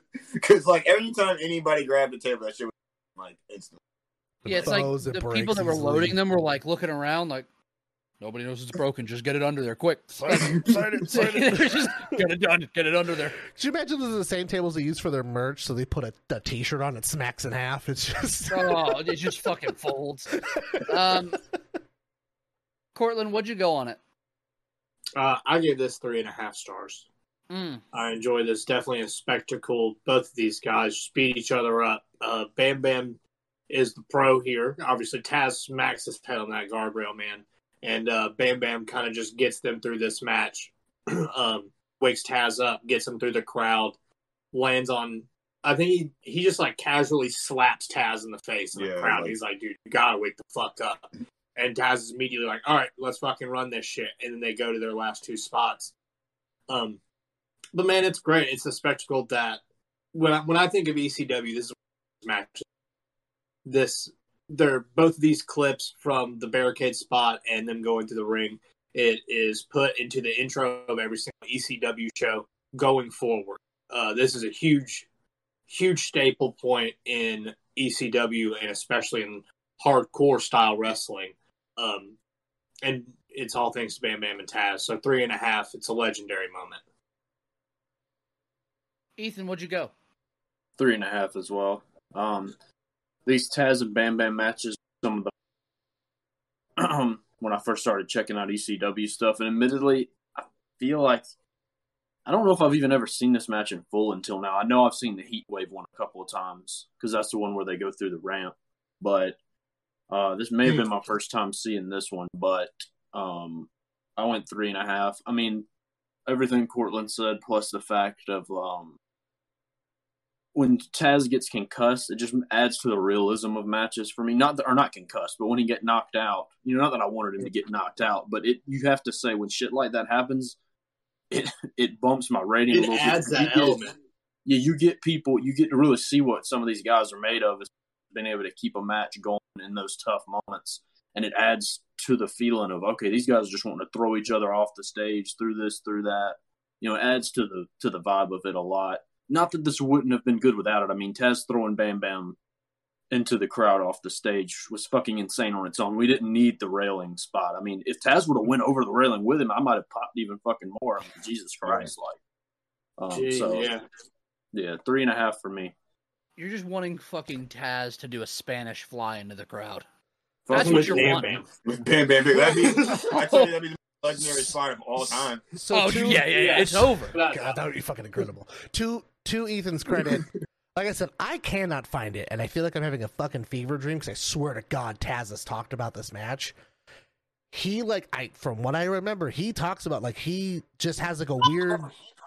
He has like a weird depth perception problem where he thought that the railing was closer than it was. So when he goes for hmm. that release, he thought that it was closer to his back than it was his head. So when he goes back and he hits his head, he's like, "Well, that was a miscalculation. Like it was not supposed to happen like that. Like he was supposed to go over."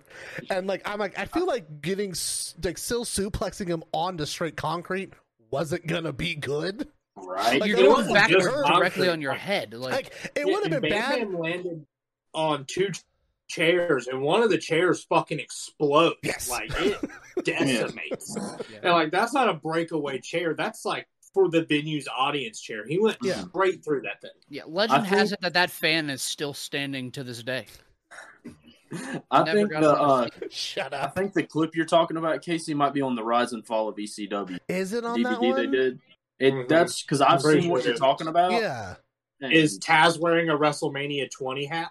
Is it? I'm just like I feel like I'm having a fucking fever dream because I could not find it like No, it- it anywhere, but like it happened because he talks about where he's just like I don't remember shit, and then like Bam Bam just kind of helped him through the rest of the match, and like yeah, I feel like like I said, like I had a hard. I texted Cortland after watching this and was like, I don't know what to rate this because of the fact. Like I was like, I have a hard time with it because I love the match, but also like Taz is fucking out of it for like eighty percent of the match. Yeah, He has he had no a idea what the fuck's going on. But I was like, I ended up rewatching. I have to. I'll watch it again. Uh, but I ended up watching Heat Wave '98, their match on that, and I feel like it basically is ran similar to how this match should have gone. Mm-hmm. Because I feel like they were like, oh, well, we missed X, Y, and Z, so we've got to make up for it. And then it, they, they switch a couple of spots around, but they still go through some shit.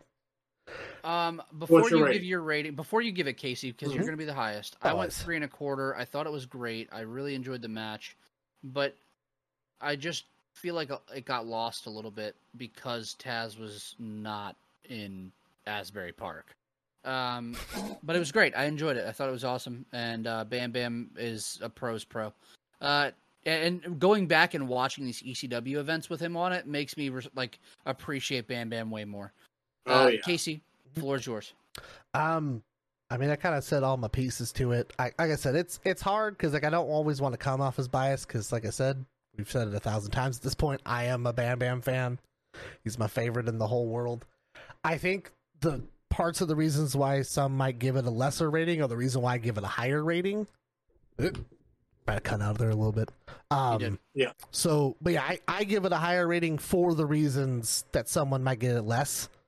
So I give it a four and a quarter because, like, I the fact that he does it so early on and Bam Bam has to be like, fuck. Like, Yeah, because everyone wanted this match, and if they cut Yeah, it yeah, yeah. short, you're kind of fucked. Asbury Park would be in fucking flames. So like, hey man, I shout just- out Bam Bam because he got both of them through this fucking yeah, match. And Yeah, honestly, I mean, like- I don't think he caused any further damage. I mean, No. it looked like he fucking no, just he just he took going. care of him like the whole way Yeah. through, and I feel like it's yeah, it's like obviously it's not the best match going forward. But like they still did, they still got through it. There's a spot where fucking Bam Bam slips on beer, and it's fucking hilarious because he goes to like hit Taz and slips, and he's like, "God damn it!" Like, because he's like already frustrated with the whole situation. but like he slips on beer, and he's like, "Fuck, dude." And then yeah, we have literally two grown men going through a ring, and it fucks up the whole rest of the night. So Was that not planned at all? the ring spot. Yeah. No, it was. I think going forward wasn't. Like how the rest of the night went through, I I legitimately think that they thought they could fix the ring. We get Al Snow versus one half of the Gangstanators, uh, John Kronus. That match gets canceled. I had to throw in Gangstanators. Oh, darn. I had to throw it in. Um, Shucks. but oh, but we'll get to that. Um, so as uh, Triple Threat is in the ring with Bam Bam celebrating, Bam Bam doesn't even know where the fuck he's at really after that spot. Um, Paul Heyman is telling Joey Styles to buy him some time. Uh, Heyman says uh, to Joey, "Show the Dueling Canes match," and they argue about whether or not to show it due to the censor. Heyman's word is God, so here we go. Um, we get Sabu with Bill Alfonso versus Sandman Dueling Canes match. Uh, I love that their match from November to Remember '97 was so dog shit abysmal that they decided to pre-tape this match early in the night just so they could forego any of the shitty spots and edit it prior to broadcast. And it's Uh, still fucking terrible. Better Bro. than November to Remember. Um, Not Yeah. by a lot. Sabu hits a uh, sick triple jump moonsault that looked great. Um, Van Dam in Sabu gear popped me so big throughout this man. Um, That shit was hilarious. it was so sick. Uh, Sabu and RVD hit a double leg drop on Sandman, putting him through a table, and that's your finish. This didn't suck ass cheeks, but it wasn't great. Ethan, what'd you go? Two and a quarter. hmm hmm Take it and let it sink in and settle in. I like it. I like it. You're fine. I don't feel like Here's an asshole deal. giving that a four now. Go on. No, No, wait, not you giving it four? Hold on, No. I was like, I feel like an Excuse asshole kid? giving Bam Bam a four, and you you're giving this a two. Mm. No, but um, no. I mean, the thing is, the last the November to Remember match wasn't even a match, and this is supposed to be a dueling Canes match. There wasn't no fucking dueling Canes that I fucking remember. But I mean, it was a little bit more structured than the fucking one the other on the other pay per view. That ma- that match wasn't a match. It was just we're gonna go to this side of the ring and do a table spot, and then this side of the ring and do a table spot. And with this, it was having a this was an ECW style match, and for what it is, same as that fucking multi man earlier, the or the three way dance or whatever. I can't sit here and get too bent out of shape about it. Like the the Sabu Sandman match in November was bent me out of shape completely. I will say this one didn't fucking rub me wrong completely. It was it was kind of stupid because they built it up like, oh my god, they censored this match. There was nothing in this match that should have been censored. mad Like, as hell. besides the fact that it sucked, it was the worst thing on the show. That was Paulie But- getting too cute. But I mean, they did stuff. They're stupid, and it was funny. So I'm giving it two and a quarter. I love it. Casey, would you go? Because apparently y'all are gonna shit on this match. I don't have a rating for it. Cause it That's just should. I'm more mad that it's like not only were you like they shouldn't have shown this, and it's like I get it. They're trying to be shocking and it be like this is super crazy. It was not good. The funniest part of this whole, the best part of this entire match was the fucking like flying Spartan kick that, That RVD fucking- does to Sandman when he comes He didn't back. catch it at first. I had to run it back, and the whole house reacted because fucking- it is fucking insane. You look like Jean Claude Van Damme for He real. did some power ass dive, slow motion, light flashing behind him, kick to the back of the head. It's just literally out of nowhere. You just get red pants RVD just kicking Sandman in the fucking head. And I was like, Jesus, where the fuck did he come from? Oh Jesus Christ! But like, yeah, like, I just like, uh, it's just not good. Like it. I will say I, I will give it the credit of yes, I, it's probably better than the November to Remember match, but like not by much. Like, so like maybe we'll give it a star and a half. I gave it a star and a half. Y'all are shitting on Ethan for going two and a quarter, and y'all are going star and a half. Y'all I are making it sound like it's if we're- like it's a Doug Furnas match. If we're going with did it oh, entertain technically Oh, no. speaking, so Dude, I just rewatched the Spartan kick. Are we not going to talk about the table breaking as he Spartan kicks him? Yeah. crushes the whole corner of it. These tables were literally made out of Lay's potato chips. Like they're fucking not. Fucking Sabu then just thinks about doing a springboard leg drop, but he doesn't springboard. He just like is tucking his feet, but decides not to. And then you get another Spartan kick from RVD, who actually looks like Sabu more than Sabu looks like Sabu. It's bizarre. It's, It's fucking bizarre. Uh, Cortland, what'd you go? I want to start in three quarters. Y'all are shitting on Ethan. Well, here's the thing. thought two was I high. originally went a 'Cause it was star and a quarter. because it was high. I thought But- two and a quarter was high. I give them the respect of at least you tried to run it back and make up for the shit that you did last month, two months before that. Uh, luckily, it was taped, so we didn't get the live bullshit that I'm sure was edited out of this match that the crowd had to endure. God. Um, but RVD coming in as Sabu is some of the funniest shit ever. He's Like it is so fucking funny, dude. Because you're like, oh yay, Sabu's beating Sabu. Wait, Sabu's making a run in. Who the fuck is that? It's Rob Van Dam. That's awesome. Man. Um, you're like, oh shit. Um, him coming back out could have gone without. Kind of overbooked. It is what it is. Um, I'm glad no one died this match because um, I mean they sure try. You know they do try often. We didn't get a So- somersault off a rickety ladder. No, but Thank he did God. decide to set up. Was it this one or the last one? I can't remember. I've fucking ran these so many times. Like he puts the table in the corner of the barricade and like kind of pulls barricade in, and he lays Sandman on the table, And it and he just gets on the That was last turnbuckle and he like dives over the turnbuckle to the outside of the corner, and it's like the worst. Oh, it's really? this one Because he does, Oh, he not- doesn't, not he good. does like a splash instead of a leg drop. So he basically like smacks his face on Sandman's Yeah. tummy. but he lands on his feet and he no sells himself Yeah. going through the table more so than Sandman went through the table. Like it just there's not a whole lot of logic. Typical ECW Sandman Sabu match. Sabu's going to jump off a lot of chairs and miss a lot of cues. Hmm. and Let's go. let's go, You man. watch- I you enjoy watch- RVD. I love RVD putting his hand up like he's going to high five Sabu, and then it's, finally Sabu's like about to high five him, and RVD just walks away. Love it. It's fucking great. Uh, he's done it in three pay per views straight. it's awesome. Jesus Christ! It gets me every time. I I went two stars on this, but I am gonna bump it to two and a quarter, so Ethan is not alone.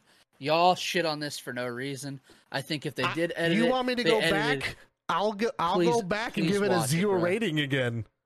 I don't have a. I don't Well- have a rating for this in my notes. It wasn't that bad. It really wasn't that bad. It was Dude, it was not than- good. it was better than last week, and last week I gave it a star and a quarter. So here we are.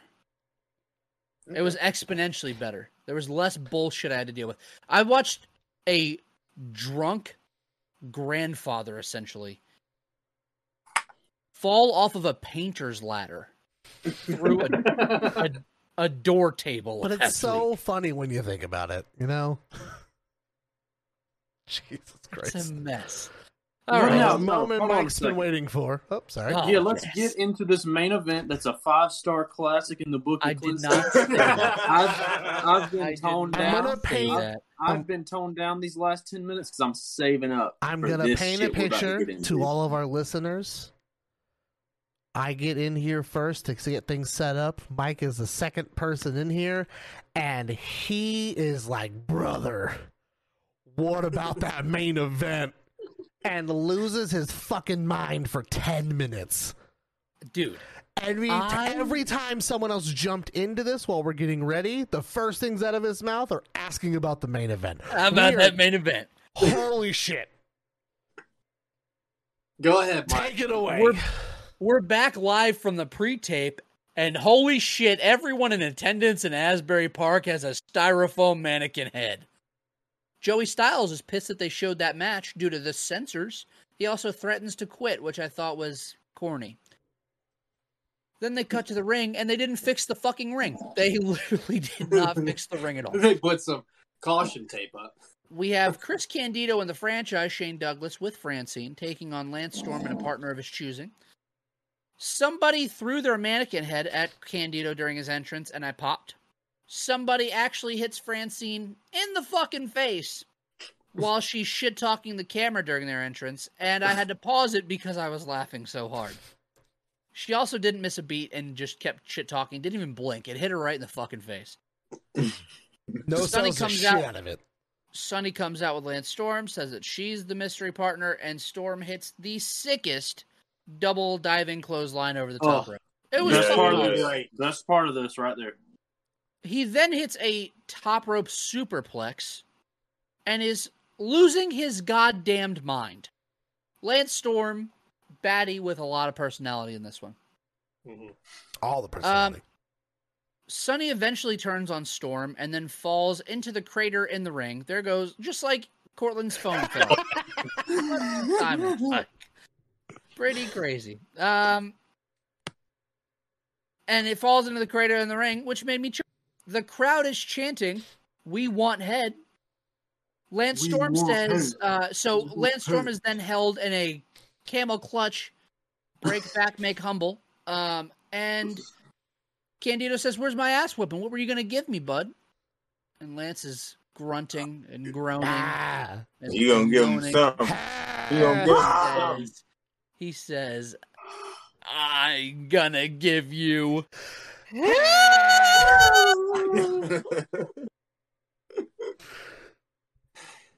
He says he's gonna give Candido head, and Asbury Park goes bonkers. It's raining heads. The camera work is nauseating. Al Snow has shown up. Lance does a springboard dive to the outside that looked great. Shane Douglas gets, I think, because I'm not able to pay attention because I don't know, the camera is literally upside down. Every 30 seconds, they're they're shaking the camera in and out, and then it will flip upside down, and then Oh go back God, to it's Shane gets, I think, hip tossed into the hole in the ring, and the crowd goes nuts. Al Yeah. Snow hits the snowplow on Douglas with one foot in the goddamned air, and he pins the fucking champion. It's raining heads again. Crowd went- eats this shit up, man. So, okay. Al Dude, Snow has it. his new Jack moment. His song is playing the whole time he's out there. It looks like fucking Du Hast is being played in Germany. The place is going nuts. I'm telling you, I went three and a quarter. I refuse to back down from three and a quarter. Now this. listen to me. This was fucking excellent. I loved it. It was five minutes long. If it went 25, I would have loved it more. Ed, Ed, Here's this. Since we're all riled up, I don't want to look like a dick later on. I'm gonna go ahead and lay out my argument here. Anybody out there that's a professional wrestler, you want to want to know what makes a three and a quarter star match for Mike?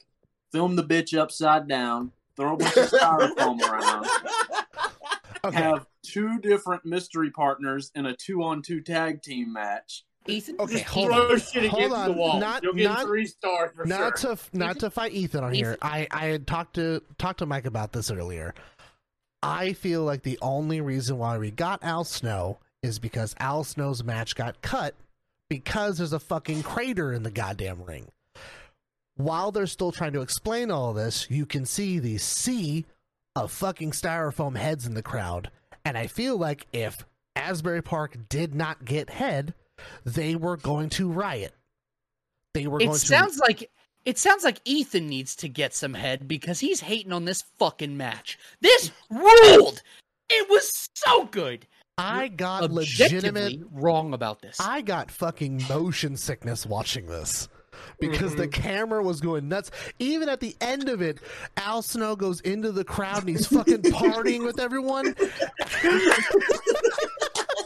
and the camera's going in and out and in and out. And I'm like, I I wanted to employ fucking throw up, dude. I implore everyone to go watch our YouTube of this as well if you're listening to It's Apple a mess. Podcast or Spotify. Just, It's an ab- God. Huh. Cortland, what'd you give it? Oh, I gave this two and three quarters. I loved it. I thought it Yes! I thought- Yes! Here's the I is almost beat my chest and I was about to pass out if I did it. It's rough, but you look at the four people in this match, though. It's hard to look at this and be like, "Oh, if there wasn't a hole in this ring, what what do you think this match would have been?" It's four great wrestlers that are in the ring at the same time, and then you're just sending everyone home happy. Taz and Bam Bam is obviously the main event of this pay per view, right? But everyone in this building wanted head so bad that they couldn't wait until they got outside to pay 20 bucks for it. They had to see Al Snow right this. Oh. So this match, this Jesus pays Christ, itself, dude. man. People love the shit. We got one of the instead of people throwing chairs in ECW like they usually do, they throw styrofoam heads. You got Al Snow pinning your world champion Wild. and he is over, man. This this crowd is fucking about Al Snow. He pins your champion. You get the celebration on the outside.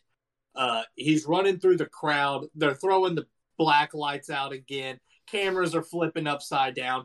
Lance Storm is cheering with styrofoam heads on the turnbuckle, and he's freaking out in black lights. What more do you want? The dude doesn't do anything at all. And this is the funnest night he's had in pro wrestling. You can tell.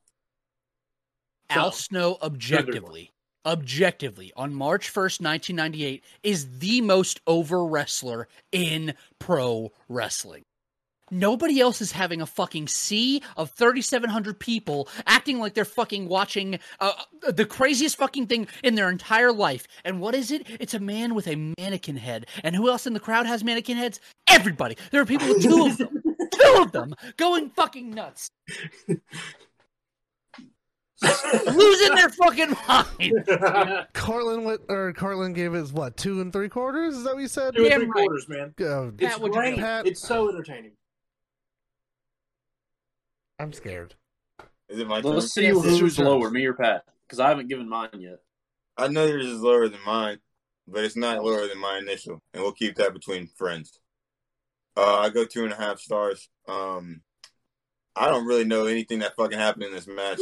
I don't really know And he that still this match. went two and a half. He's Why'd you giving go you- two and a half? and a. Because what does everybody want? head. And I'm He's just a giving you motherfucker from the and a half. nineties. And I love head. And I love and I love dude, just the just the just the Lance Storm. I'm gonna give give you you head. And then it goes and then it flips the camera over. It goes straight to the curtain and it's just Al Snow's fucking hand with the mannequin head. With a mannequin head. and the camera's upside down. ECW is upside down, and you just get a mannequin head shaking in between It's- a curtain. And you got flashing lights, and the crowd is losing their It's, in the, it's, fucking mind. it's insane shit. and it's and- because of a mannequin. It's because of a mannequin. Al Snow is so over. We know what it is. What does everybody want? You don't even have to fucking Yeah. answer. What does everybody need? Ethan, Uh, give it to me. Here's this. Here's this. All jokes and banter and argumentativeness aside, I don't hate this. It was fucking fun as fuck. I don't. I didn't think it sucked. I didn't think it was too much. I didn't think it was stupid. I just but you thought gave it it a star and a half. oh, I gave lower than that, buddy. oh, shit. Yeah. Oh yeah. Yeah. Because I just thought it was more of an angle than a match, and I'm not like some purist, but I'm just like it was great for what it was. But am I going to give this more than a single star? No. One star. Good God. Oh man. Oh, As a man. match, one star. Was I entertained by all the shenanigans and bullshit we had here? Oh hell yeah, it fucking rocked. Lance Storm screamed, "I'm gonna give you head" to Chris Candido. There well, is a I mean, moment. just the opening segment before Al Snow came out, I feel like is deserves more than a single star though. Lance Storm taking on both of them and making it look fucking great Oh, he did good, yeah. himself, you know. I feel like there's a lot of great pieces in this match that could have been there if it wasn't for the ring or the light show or you know them deciding to fucking try, attempt the Black Parade concert in Mexico. Um, Good God. you know, but I enjoyed this match a lot. I thought it was really fucking fun. I ran it back because I honestly, like Pat, forgot a lot about it, and then I ran it back and was like, "Oh my god, this is so fun."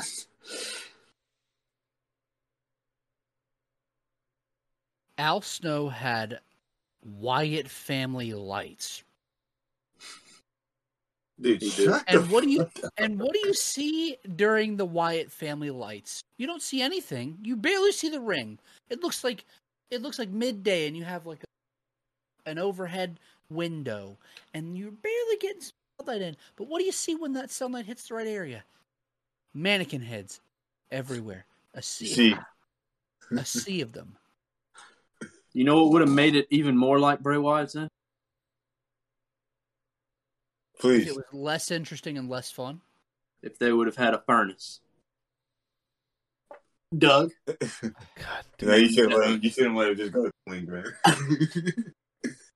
Casey, I don't even know what to give this match anymore. Casey, Well, you've done had every end of the spectrum. You've had a one star and a three star. You can just meet in the middle and go. it you said five star match. I hate everything about this right now. I'm gonna get it at two so we can just move the fuck on. that's fair. Is there anything about this match that you enjoy? It's just so fucking ridiculous. Honestly, I've had more fun watching Mike run it back than actually the match itself. So it we gets a spent more time on it than the match. Yeah, It we have. fucking I'm excellent. fucking It sad. was great. It was great. Was it entertaining? Yes. Did it get in and get its shit out and go? Yes. Did it overstay its welcome? No. Did I get a one-legged snowplow? Yes. It was fucking awesome. Objectively, it was great. Lance Storm He's flying brilliant. around like a madman. He did maybe six moves. They all fucking ruled. Every one of them. Yeah. The crowd Every ate it up. single one. The crowd went was the- home happy, and that was was, that was the key. Chris Candido match up until this point that I give a shit about. And What does that- everybody want, man? I feel like we're gonna cover a Chris Candido match in the next few We're weeks good. that you're gonna enjoy. We're getting For there. sure. I was actually really disappointed getting with the, the beginning Candido matches, but they get better. And I give Joey Styles a five star sign off for this one. We will return to pay per view Sunday night, May 3rd, with WrestlePalooza. Until then, we're all getting head in Asbury Park. That's how we go off the air, fuckers. Jesus Christ. That's great, man. You want to run down uh, a WrestlePalooza I'm pulling it up right card now. for us? Oh, man. I don't know if I remember this card.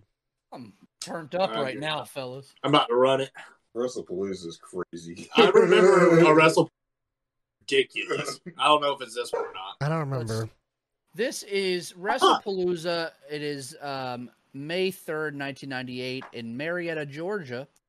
Uh, we get, uh, I don't know if this is on the pay per view. It looks like it is. Uh, we get Supernova and the Blue Meanie and the BWO taking on um, the FBI, which is Little Guido and Tracy Smothers with Tommy Rich, the Big Don. We get Mikey Whipwreck versus Justin Credible with Chastity and Jason. Fucking J- fuck Jason. How long does that Um, match run? Nine Nine minutes, 53 seconds. seconds. Okay. We get Okay. uh, your ECW World Tag Team Champions Chris Candido and Lance Storm taking on Axel Rotten and Balls Mahoney. We get New Jack versus Bam Bam Bigelow. We get. I didn't even know that was a match. Oh, Oh yes. Oh no! This is Oh, bad, no. fellas. A Yep. almost 12 minute match. The Sandman and Tommy Dreamer taking on the Dudley Boys. Ugh. we Can get skip that one? we get Oh my Sabu versus Rob Van Dam for the Oh. ECW World Television title. You see the result of that match, Mike?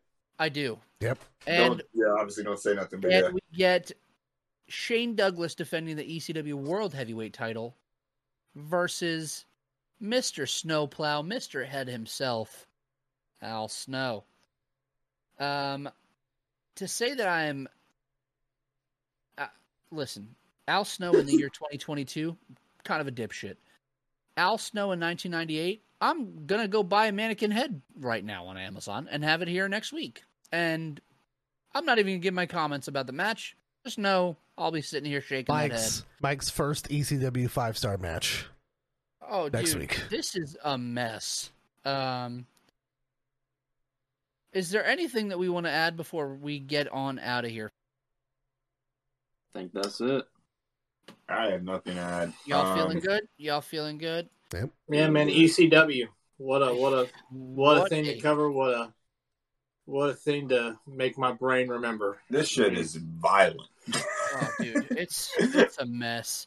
And I Um, let Living Dangerously run for to get to 1999, and within the first 20 minutes, I ran out of the room and told Pat that I don't know if we can cover that because just Oh, the no. opening segment alone oh, is so not PC oh, that I was like, I don't think it can go on YouTube.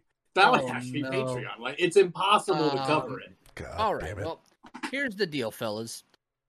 Next week we have WrestlePalooza 98. We have a few more before we get to Living Dangerously. If you've made it this far, it's important that you know one thing and one thing only.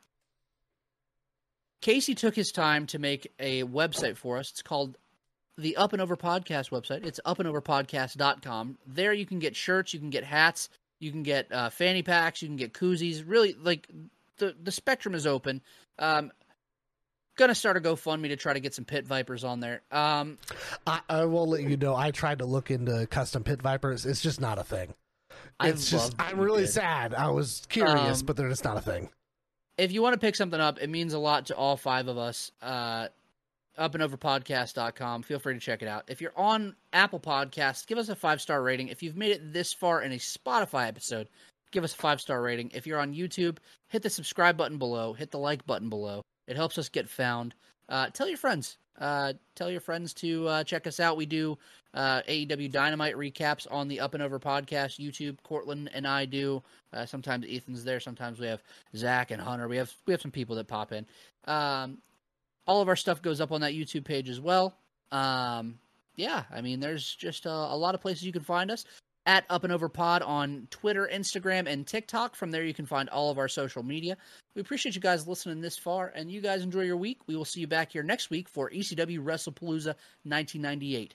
Fuck Michael Cole. Fuck Doug Furnas.